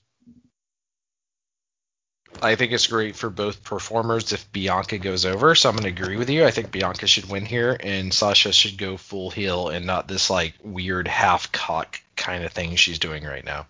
Uh, but this match will be great. I think both of the the females involved in this match are incredible in the ring, and we haven't have we ever seen this? I don't think we've ever seen this. Not at least not in this format of a match, like actual like big match. So to me, this is like one of the cooler matches on the card if if they actually give them time. And I almost would open the show with this. Like like did you say you were gonna open the show with this, Dane? Like I, I said that either I think the first people to be out in front of the audience is either Bianca or Drew McIntyre, and either of those matches should be the first match. The other one should be the last match. So if Drew and Bobby go on first, Bianca and Sasha go on last, and vice versa. But those should be your openers and closers. Yeah, I have to agree with you there. But uh, yeah, this should be a great match, and I agree with you. I think Bianca should walk away with the title on this one, and they need to refresh in Sasha's character, so this is the perfect time to do it. And I like what you said about healing it up. I would love a ref bump and Sasha to do some dastardly shit out of desperation to Bianca Belair to kind of put her over that level as a heel. Because she's kind of riding that line, and I like Sasha always as a heel over a babyface. Yeah, I agree with you. The only time she's a good baby face is if Charlotte Flair is there.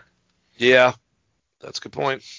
Which Well, just means about- Charlotte's a great heel, which is what that actually means. But like, I'm not taking anything away from Sasha because I think she's incredible. But you know, like Ricky Steamboat, you need a great heel, right? Like you Yep. need your Macho Man's. Nope, I agree with you. And and speaking about Charlotte, I kind of have a question. You know, we were listening to uh, Tom Clark's main event. He did with the Four Horsemen. Um, three of his good buddies that they do podcasts of. Definitely check out Tom Clark's main event and check out his articles on geekvibesnation.com. But um, you know, for this women's tag match, so the winner receives on the second night a tag team championship match. Um, and we have it's it's Lana and Naomi, Dana Brooke and Mandy Rose, Liv Morgan and Ruby Riott, Italian Tamina, Billie Kay and Carmella. I know they stood tall, but if we go by this, I actually really like, especially the matching outfits. One paying tribute to her side with her dad having like pink and black, um, and the other one having it for for her dad Jimmy Snuka with the yellow, the gold. I like Tamina and Natalya to win this, but I could also see just makeshift Charlotte and fucking Bayley for whatever goddamn reason come out, win, and then win the tag team championships after that. I don't know if they're going to do that, but I could totally see that happening. If not, the next choices would be Natalya and Tamina, or the stupid choice, not because of Naomi, but because of Lana. If we're to finally end that dumb story no one cares about, about Lana winning the tag titles over those meme bullies of Shayna Baszler and Nia Jax that I don't give a fuck about. Um, I mean, it, it would be good for Naomi, but your partner's Lana, so what the hell can you do? You know what I'm saying, Chris? Yeah, and I, I kind of brought that up on uh, Tom's podcast, and I didn't really get an answer on it, but I was like, surprise tag team, Sasha and Bayley, or Charlotte and Bayley.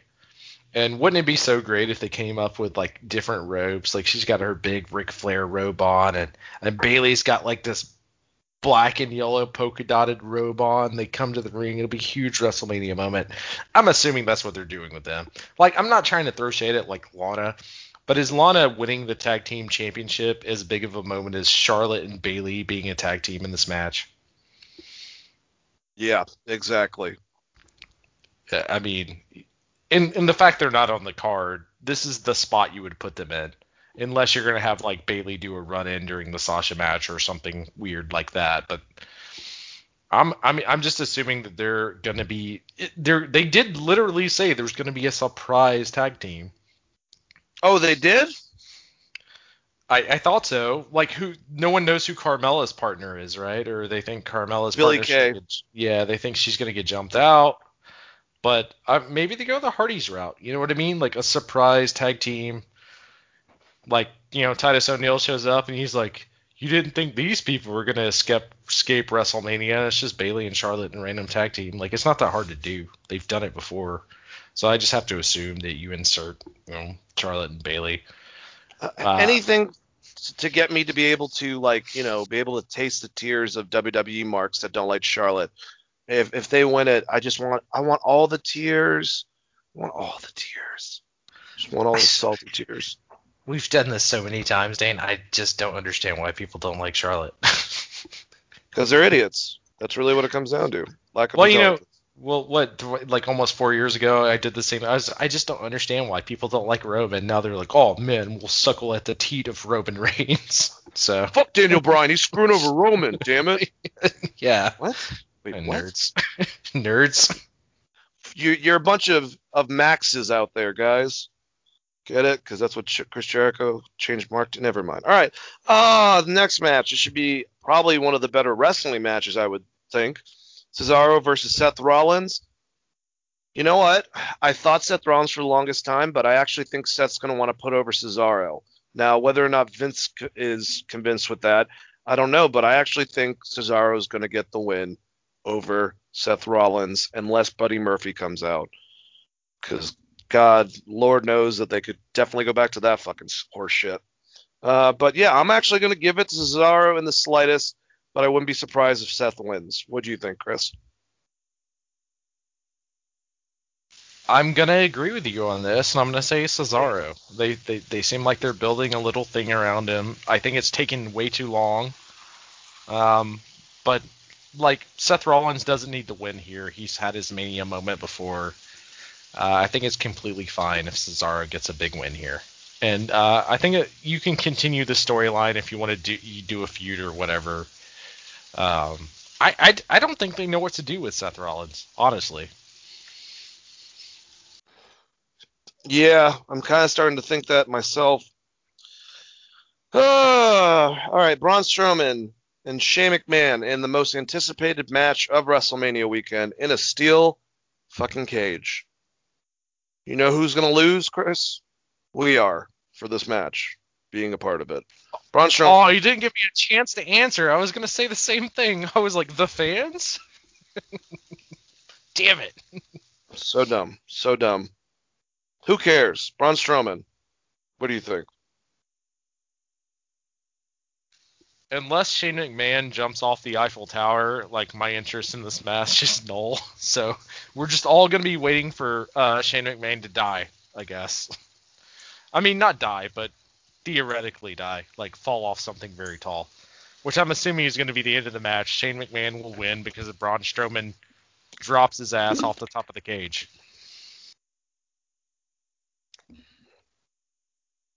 So who's going to have it worse between Shane and Kevin Owens for what they're going to fall through? Oh, definitely Kevin Owens because Kevin Owens is not going to land onto an inflatable pad. Kevin Owens is Kevin Kevin Owens and Sami Zayn's just going to be going through some real shit if they let them uh, do what they do. All right, next match. New Day, Kofi Kingston, Xavier Woods versus AJ Styles and Omos for the WWE Raw Tag Team Championships. Well, the New Day's had the tag titles for at least two weeks or more, so it's okay if they drop them. They're just building up their numbers. So I think AJ and Omos are going to win this, and uh, I'm worried about Omos. I know that Triple H was talking for a while, saying that they've worked with him for a long time. This is technically going to be his first match, period. And it's in front of a stadium coming back after the pandemic of about, what, 25,000 people? That's going to be intimidating. So uh, we're going to find out. But yeah, I I feel like AJ and Omos are going to win that. What do you think? I mean, he's going to be carried to a good match with like three great workers. I mean, AJ's in there. You have Kofi, who's a known professional. You have Consequences Creed. Uh, I'm sorry, Austin Creed. Xavier Woods. There you go. Tried to get there. Uh, great workers. I'm sure they'll carry him to a good match, and all he has to do is be the big body to slam people. So I, I agree with you. I think this is the time to put the, those tag titles on Omos and AJ Styles. The bigger question is like, does this feud just continue for forever, or are we gonna get a new tag team? I love the New Day. I love them so much, Dane. But like, could we get like a new tag team? That'd be amazing. Uh, the Viking Warriors should be back soon. Great. the Viking Experience Warriors are gonna be back soon. Super stoked on that. Poor War Machine, man. Poor War Machine. Ugh. All right. Well, the uh, one of the last matches on this night, uh, or tonight actually, um, since we're recording on Saturday, Bad Bunny and Damian Priest versus The Miz and John Morrison in a tag team match. Uh, I think I think Bad Bunny and Damian Priest are going to win. I wouldn't doubt it if they give the pin to Bad Bunny, but I think Damian Priest actually should get the pin in this match. Uh, what do you think, Chris? I feel like Damian Priest will wreck house and put uh, bad give Bad Bunny the spot to get the pin. That's your prototypical WrestleMania celebrity moment. Also, I don't understand why people are so upset about this because there's every WrestleMania like Snooki one time got a pin. You know what I mean? Like it's not that crazy. Yep. It's WrestleMania. It's it's there's always going to be a celebrity moment like it's fine. It's just part of the card. It's okay. Hopefully, what it leads to is like I don't know, John Morrison being used. He's taking the pin in this. You realize that, right? oh my God, how? Probably. But if I'm him, I'm like, oh my God, how? uh, friend of the podcast, John Morrison, you deserve better, bud. Uh, yeah, probably, probably. Do you think uh, you get the uh, you get a um, uh, what's Mrs. Wife's name? Why am I uh, Maryse? Money. Do you think you get a Maryse moment in here? That'd be that would be fine. I'd be fine with a Maryse moment.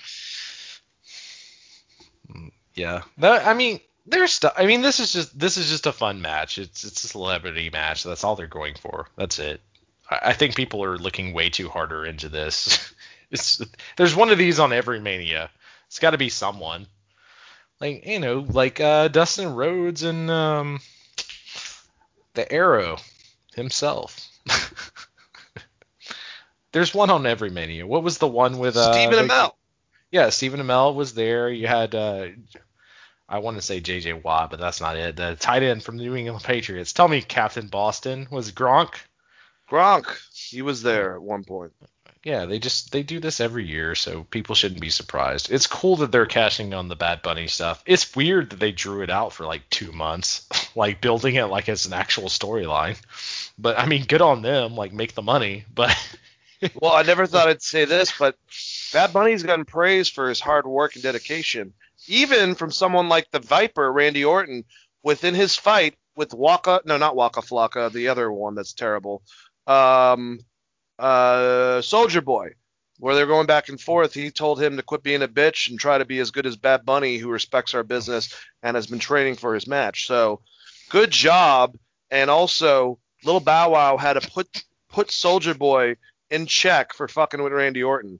He, told me he didn't know who he was dealing with. So Lil, also Lil Bow Wow is training for race, wrestling, right?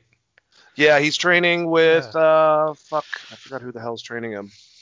Oh, Rikishi. Oh well, that I mean, okay, I could see him being an uh an oos. You'd be like, "What's up, oos?" Little oos. Uh, yeah, man, I, I I don't have any problem with this. I don't know why people are so mad about this. Why does this split the internet so hard? Like, is it just people don't like you either love Bad Bunny or hate Bad Bunny? To me, it's just there because I'm old It's a and I don't of knowing know. him.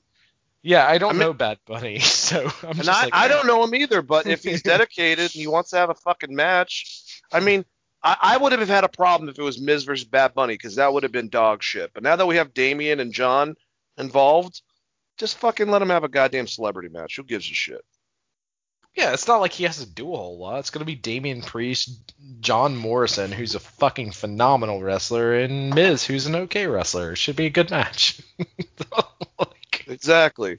All right, so the WWE Championship match: Bobby Lashley, Drew McIntyre, MVP, and Bobby Lashley's group. Um, and you know, uh, the whole rest of the group is gone. And actually, during the Battle Royal last night, Shelton and Cedric eliminated like one person, and then everyone completely destroyed them and eliminated them right the fuck afterwards. So, Vince McMahon's uh, making wonderful statements. I wish Bobby Lashley would actually win and to give him a lengthy run, but Drew McIntyre's getting that belt back. What do you think, Chris? Man, you said Drew McIntyre's getting the belt back. Yeah, unfortunately, that's what I think. Hmm. He broke up. He broke up the Hurt business. He's made Bobby look like a bitch on television, trying to pay people to take out Drew McIntyre. Vince wants to put Drew over. That's what I think, in front of a crowd, to find out if his experiment fucking won. I, feel like this- Drew, and I and I, I this sucks for his behalf, but I don't know. I actually said this yesterday on Tom's podcast. I think this is, will be a Vince McMahon experiment in which he has Bobby Lashley win to see what the crowd does before he actually gives Drew his win in front of the crowd. You know how seriously Vince takes Mania. It's a question mark. No one knows how the crowd is going to react to Drew McIntyre. Uh, us wrestling internet fans might be excited about it, but you know what? I'd be completely fine with Drew McIntyre winning the belt. You have 30,000 people local tapped into this. Like, what if they're just super into Bobby Lashley? You're not getting an international crowd. Like, what if that pisses them off and, and what you get is like Roman winning the Rumble, boo, like at the end of the night kind of thing. So I could I could see Lashley winning just because of that and then build the pop down the line. So you kind of know the reaction to Drew, which sucks for Drew. Like it really does. But I mean, I don't think he's going anywhere as long as he doesn't get hurt. It was always next year, bud. So I'm gonna say Lashley retains. I hope so. I do.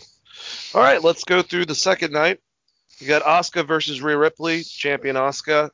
Um, there's two ways I see this going, and Asuka will be able to do something else from this. But I either think that Rhea Ripley is going to beat Asuka, or Charlotte's going to show up, piss everyone off, and win the match.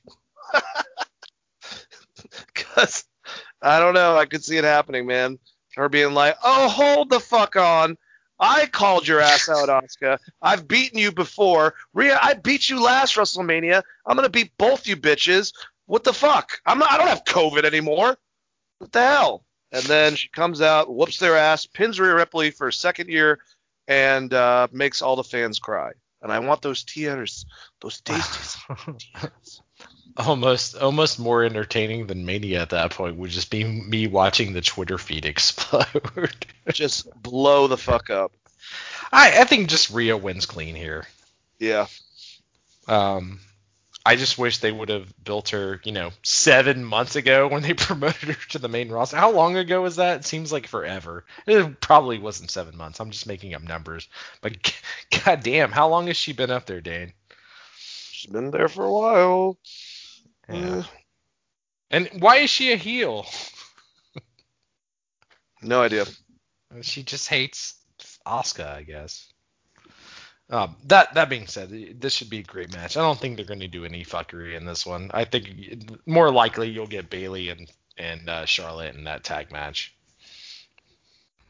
All right, we have next Big E versus Apollo Crews for the Intercontinental Championship in a Nigerian drum fight. Like I said, this could be a great match. Uh, Big E and Apollo Crews, they put on good matches. Uh, I still want Big E to win this, and I don't know what the fuck a Nigerian drum fight is. Uh, it just when I click it on Wikipedia, it goes to hardcore wrestling match. So I guess maybe it's no DQ. All I know is along with the accent, and I said this yesterday in the comment section on Tom's show as well. Along with the accent, I swear to God, I hope this was not presented by Vince McMahon to Apollo Crews. So you're gonna have a drum match. It's gonna be Nigerian. It's gonna be like the Punjabi prison, but more racist. Like, what the fuck? Um, I don't know what the fuck this is. If it's a good fucking no DQ match between these two guys slapping meat, I'm sure it'll be great. Big E needs to retain regardless. Sorry, Apollo. What do you think, Chris? Uh, well, if they're going to continue with the Apollo thing, he definitely needs to win because it'd be better to have the heel up top and Big E chasing. But uh, yeah, what the hell is a Nigerian drum match? This is not like this is not like someone being like it's a Detroit f- street fight. You know what I mean? Like you know what that is? It's a street fight in Detroit. like Yeah, spelled out for you. yeah, like you need to tell us what this match is and what it involves and how you win. Because what's gonna happen is they're gonna give Michael Cole like a sheet of rules five minutes beforehand. Remember that the dual cage match with the tag teams with like the Hardys and uh remember he was like trying to remember all the rules. Uh you just lay this out to the fans beforehand.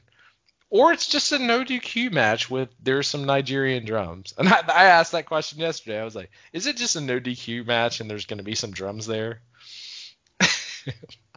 like, is is John Bonham's ghost going to get involved in this match? Him and Undertaker going to tag team? I'm so down for that. Are you kidding me? That'd be amazing, right? Are we going to hear when the levee breaks? That's that's the actual question. All right. Uh, Yeah, I, I I don't know. I I just think, I mean, if you want to continue the feud, fine, but Big E winning at WrestleMania is a better way to build him for a future champion than him losing after this big fucking surge they put him in. You know, since they broke up the New Day. I don't want to see him lose to fucking Apollo Crews at Mania. Why do you have to put those two guys together to begin with? Like that beef should have been squashed three months ago. Find something else for Apollo stupid. to do. You can't push them both at the same time. That's what they're trying to do. So now you're gonna have this toxic crowd where even if Apollo wins, it's not gonna be the kind of heel heat you want. like Just they want both every of these one of the- guys to win. Just give every one of the 20 to 25,000 people in the audience drums. That won't get annoying. I, I feel all. like people that like Apollo Crews like Apollo Crews because they watched him in NXT and have seen him in Evolve and other places, and they like him because he's a great athlete and he's really good in the ring. It has nothing to do with the personality of Apollo Crews. But then you're putting him against Big E and you're asking someone to choose, and it's not a heel versus face situation at that point. Like you didn't build his character enough for me to be like that dastardly Apollo Crews. you know what I mean? Over Big E. So like you've torn your your you've torn your crowd. It's just bad booking. You could have booked him in so many other situations as a heel, and I don't know. I think it'll be a really good match. I think both those guys are great athletes. It'll be a great match. Uh, the crowd, I think, will re- react the same way I just reacted. Yep, I agree with you. All right, well, I'm curious on this match. Uh, Kevin Owens against Sami Zayn Logan Paul. No, I don't understand why Logan Paul is part of this, but people on YouTube, I guess, know him and, and shit, so whatever. I think this is to be an awesome match. I know people have a problem with, like, oh, just makeshift Sami Zayn and, and Kevin Owens. Well, yeah, if you have nothing else for them to fucking do, they can put on a damn good match. So, like Chris said, the amount of time is the biggest thing on if we can have a good match between the two of them. I just want this to happen where he beats Sami Zayn, and afterwards Logan's holding Kevin's hand up in the air, and then Kevin stunners him. You know, stunners Logan Paul right in the middle of the ring, gets the fuck out of there, and that's it. But I hope for a really good match. They could actually be the best match out of the two nights if given enough time. What do you think, Chris? I agree with you. I think that's the biggest question: is how much time are you going to give Kevin Owens to stun both Sami Zayn and Logan Paul? Um, do you think Logan Paul is going into this knowing he's catching a stunner, like months ahead? I hope so. Has no, I hope not. I hope not. I hope he's been working on it. I don't want him to take one of those little Vince McMahon stunners where you fall over like sideways. I want the big Sergeant Slaughter How about how about the pop up power bomb instead? Do that on one. the to on the apron, hard as hell. Uh, this should be a good match, man. Just give them time. Give them at least 15 minutes, please. Wrestling. Listen to me, Vince, wrestling god. please give them 15 minutes. If you give them 15 minutes, Kevin Owens and Sami Zayn, that can be your Taker versus Shawn match. If you just give them that time. If you ask them to do this shit in seven minutes and also throw Logan Paul into into it, it's going to be a clusterfuck. I mean, it'll be a decent match, but it won't be what that match could be. I, I love the fact that these guys get to work a WrestleMania match together because how much the company means to them growing up and how much they've talked about it. It's just kind of weird that they have to overshadow like, oh, Logan Paul's here. So it- Logan Paul needs to go through a table. at least give at least give them 15 minutes to work. Sami and Kevin, they won't disappoint you, Vince. If you're listening out there, Vince, they won't. Shut disappoint up! Sorry. That's I'm what he sure said. Jer- I'm sure Jericho is texting him right now. He's like, they won't disappoint you, bud. Canada for life. I'm from Buffalo.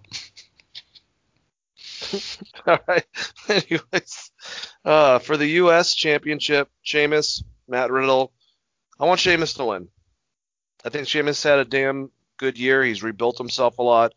Matt Riddle's not cutting it for me. Keith Lee was supposed to win that title. They had to put it on him because he got injured. And since then, he's been out, obviously. So if Keith Lee's not around to take that title from Riddle, why not Sheamus? And like I said and suggested, then have fucking Matt Riddle be down in his dumps and maybe RVD comes and, you know, buddies up with them and they have like one of those dumb stoner promos in the back. And it just leads to, during a match, RVD's in his corner, clapping him on, and then just beats the shit out of him and starts acting like heel RVD like he has in the last two years over at Impact and shit, and tells him he's a fucking shitty copy of him and just Van Terminators him in the corner. And start bringing that Matt Riddle with the uh, pizzazz, the aggression out. You know, the one that we saw in NXT, not this stupid fucking lazy fucking fast times at Ridgemont High version of him. Um, yeah, that's what I would do. But who knows what the fuck's gonna happen? But Do you Sheamus remember the last R? Do you remember the last RVD run in WWE? I wasn't really rememberable. I came in right at the tail end of it and was was like, what the fuck are they doing with RVD? They jobbed him. Do you do you know why that? For listeners out there, the reason this happened is RVD was their champion at the time and got caught. Him and Sabu got caught with weed at an airport, and there were some legalities that happened. And then he dropped the title, and ever since then, Vince has buried the guy. He's never been the same RVD in WWE products. So this thought of like him and Riddle having a great match, I love the idea. I think it'd be fucking great anywhere else in the world. But Vince, even when he re-signs RVD, he buries RVD. So uh, I'm I was very surprised he put him in the Hall of Fame to be honest, because when that happened, it was a huge deal in the internet world and uh, wrestling news world of RVD and Sabu get caught with weed, which sounds stupid as hell now because it's like it's not like they were like bringing crank across borders. Well, and not only that, how many high references they have for fucking RVD's like, you know, uh his his Hall of Fame thing. well, I that was that they- him. He stuck those in. I'm surprised. No, no, no, no, no. Not only my that, the interviewers made made references and jokes to it.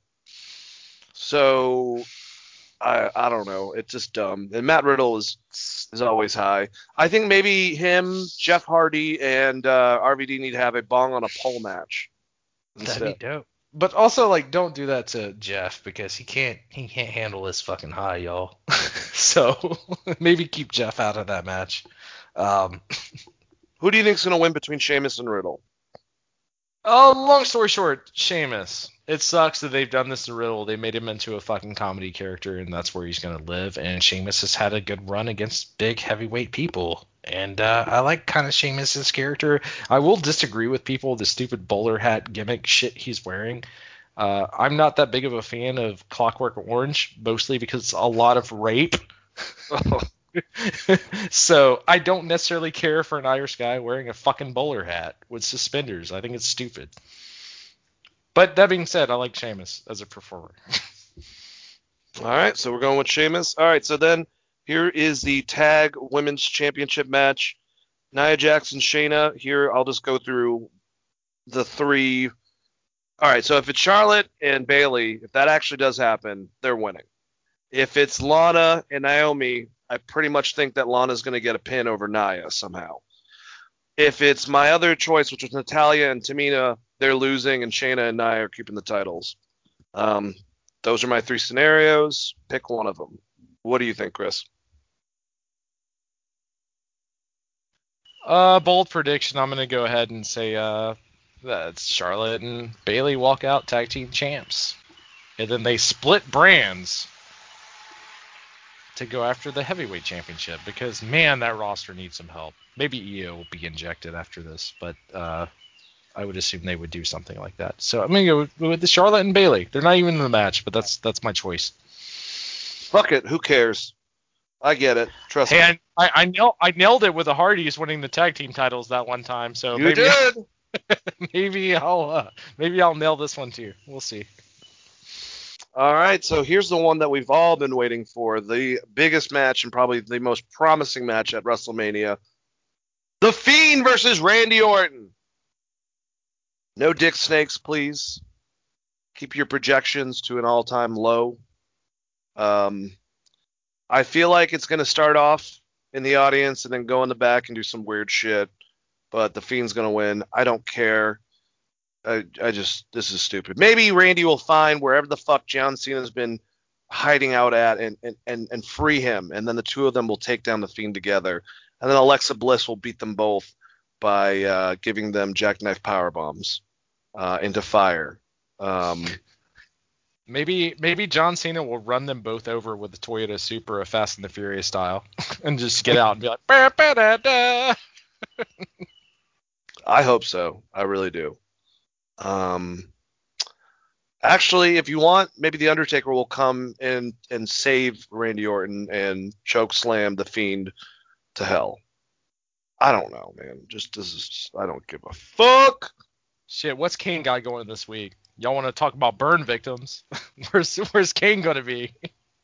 Can we see one more Kane jumping off the top rope with that higher arm like that clothesline he does? It's so good. He rolls so perfectly every time. Let's one more of those. Less of Bray Wyatt matches. Um, man, this match is gonna suck, dude. like I'm like sorry. I said, dude. Like I said, man. A year ago, a little bit over a year ago, Randy's doing the best work he's done. His promos are on fire. I can't wait to see what him and Edge are gonna do. he's been doing great. wrestlers. and we're here. and we're back at the burn victim thing. that's that's where you live. Is it even going to be a match, or is it just going to be one of those cinematography things? And man, like after the Sting one and the the Undertaker one, I think maybe people should dial back because I don't know how you you're going to get there. Me neither. Once you do it with Sting and Undertaker, the rest of it's going to be very underwhelming. And we watched the EC3 Moose one; it was fine when they tried to do like the Fight Club thing. We've watched a bunch of these, and none of them ever lived up to the original, which was like the Undertaker Boneyard match, which is fine. And they did two on that same show. People forget about how bad the fucking Bray Wyatt John Cena one was. Um, but we've seen a lot of these. I don't need that. I did like that they told us it was just going to be a match, but I don't believe WWE that it's just going to be a match. when you when you burnt a man to death, I feel like there may, might need to be a stip. Like at that point, don't you just do a barbed wire inferno match or something, Dane? I don't even care. I just I hope that I hope that everyone's on fire afterwards. How everyone gets fired. That's what I hope. I hope Randy Orton just like hits him with the RKO and punts him, and that's the end of the Fiend. That's what I hope. And then I never have to deal with this dumbass storyline ever again. Yep. All right. Well, let's get to the match I'm actually probably besides Kevin Owens and Sami Zayn mo- looking most forward to. Uh, the triple threat for the WWE Universal Championship. I thought all three guys had great promos and great reasoning last night. Um, and I mean, you're talking about a guy that beat cancer, a guy that beat spinal stenosis, and a guy that beat CTE. Having a championship match, Edge in the middle, Roman's the heel, Daniel Bryan's the babyface. I still think in my head, my in my ending, like I said, I think that Edge is going to spear Daniel Bryan, come close to taking him out. Roman Reigns is going to spear Edge. Edge rolls out of the ring, and then Roman chokes out Daniel Bryan to just make Edge even more furious about the addition of Daniel Bryan and lead to the two of them uh, having a feud going forward. But to me, Roman Reigns is winning. He kind of needs to win and I think this is going to be the last match. It's going to be the main event of night two and the main event, if you will, of WrestleMania 37. So, what do you think, Chris? Here's what I have for this, and it could be completely crazy, but this is the way I would book it: is uh, Daniel Bryan, he hits the rocket kick on on uh, on Reigns, and then he hits the rocket kick on on Edge, and you have the big Daniel Bryan kick moment or whatever beforehand.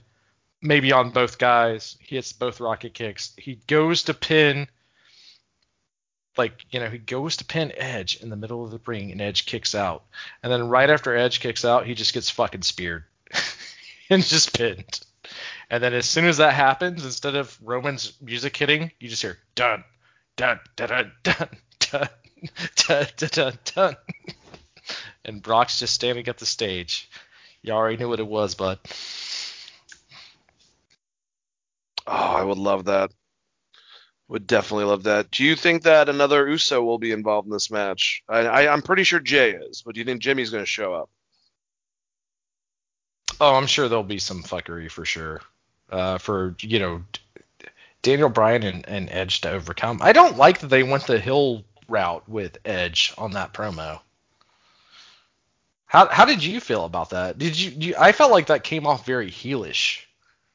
Like Yeah. his promo specifically. I mean, I know that you have to try to separate the heels from the baby faces, but like um man, like you guys are comparing like body injuries to cancer, so like doesn't that actually make doesn't that actually make Roman Reigns the baby face in this situation? Yeah, kind of. it's like you know, one you can do something about. the other one it just happens. Uh, yeah, not, I'm just I, I'm fucking around, but the uh, the Edge promo in general, go back and listen to it. It is very heelish. It's very rated R superstar Edge. So I mean, he could pull some. well, he even said that. He said this is the return of the rated R superstar. Well, hopefully he likes Jaws because he's getting speared, bro. like, I I don't see any world where Roman doesn't walk out with the title on this one. Now that they made it a triple threat, he they have two people they can throw the blame on of not getting the job done. As soon as they made this a triple threat, which I said months ago, it's a way to get Reigns out with the title because they have something bigger for him. That's why I, I gave that Brock prediction. Because Brock walking down the ramp and bouncing, now you know what SummerSlam is. And Paul Heyman looking completely bewildered of what the fuck he's gonna do. Pretty Yeah. awesome. It'll be great. Roxy, shut up. God. And also bring back Paul Ellering.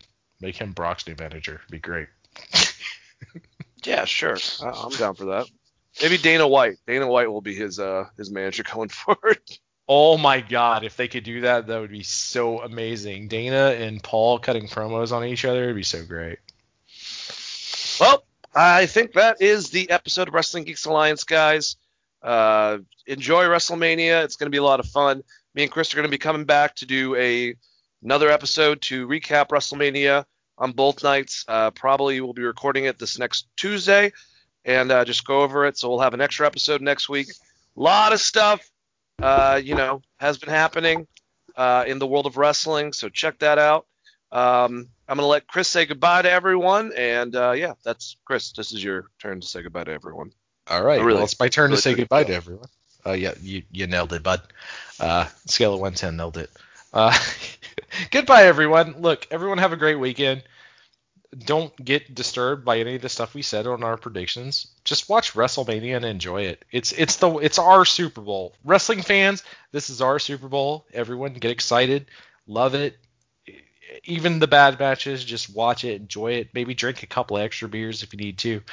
Uh, that's what Stone Cold would do. So um, if you want to hit me on Twitter, you can hit me at, at Chris R Patton. I expected another what didn't happen. That's okay. What? or, or you can hit me at Christopher R Patton on Facebook. Love you guys. Y'all have a great weekend. R.I.P. DMX. Yes, rest in peace, DMX. Uh, very very big loss in music, just in general, man. But um, anyways, thank you guys for listening. All of our past listeners, we appreciate you. All of our new listeners, we usually do this show every Saturday and have it up the next day for your listening pleasures. Go to geekvibesnation.com and you'll find an array of articles from different types of geek related categories uh, video games, movies, uh, comic books, uh, comic book movies, wrestling. Uh, t- check out some of Tom Clark's articles. Check out Tom Clark's main event. Uh, you can find Wrestling Geeks Alliance on any downloadable platform from iTunes, Stitcher to Spotify, or if you just want to Google it to find whatever platform fits your needs, just search Wrestling Geeks Alliance on any of those things. You'll find our shows. Also go to, also go to Geek Vibes Nation, and you can join the conversation, be a part of Geek Vibes Nation. We're on Twitter, we're on Facebook, and we're on Instagram, all at Geek Vibes Nation. Thank you guys so much. You have a lovely day. Happy WrestleMania, or Happy WrestleMania. Happy WrestleMania. Let the Geek Vibes be with you, and as always, peace out. Uh, yeah. Another one of those. This is for my nigga Q. Down to earth, joint peace, baby. You know how we roll. There's so many that don't know. You know my nigga Q. Rest in peace, baby. You still here with. What they don't know is the bullshit, the drama, the guns, the armor, the city, the farmer, the babies, the mama, the projects, the drugs, the children, the thugs, the tears, the hugs,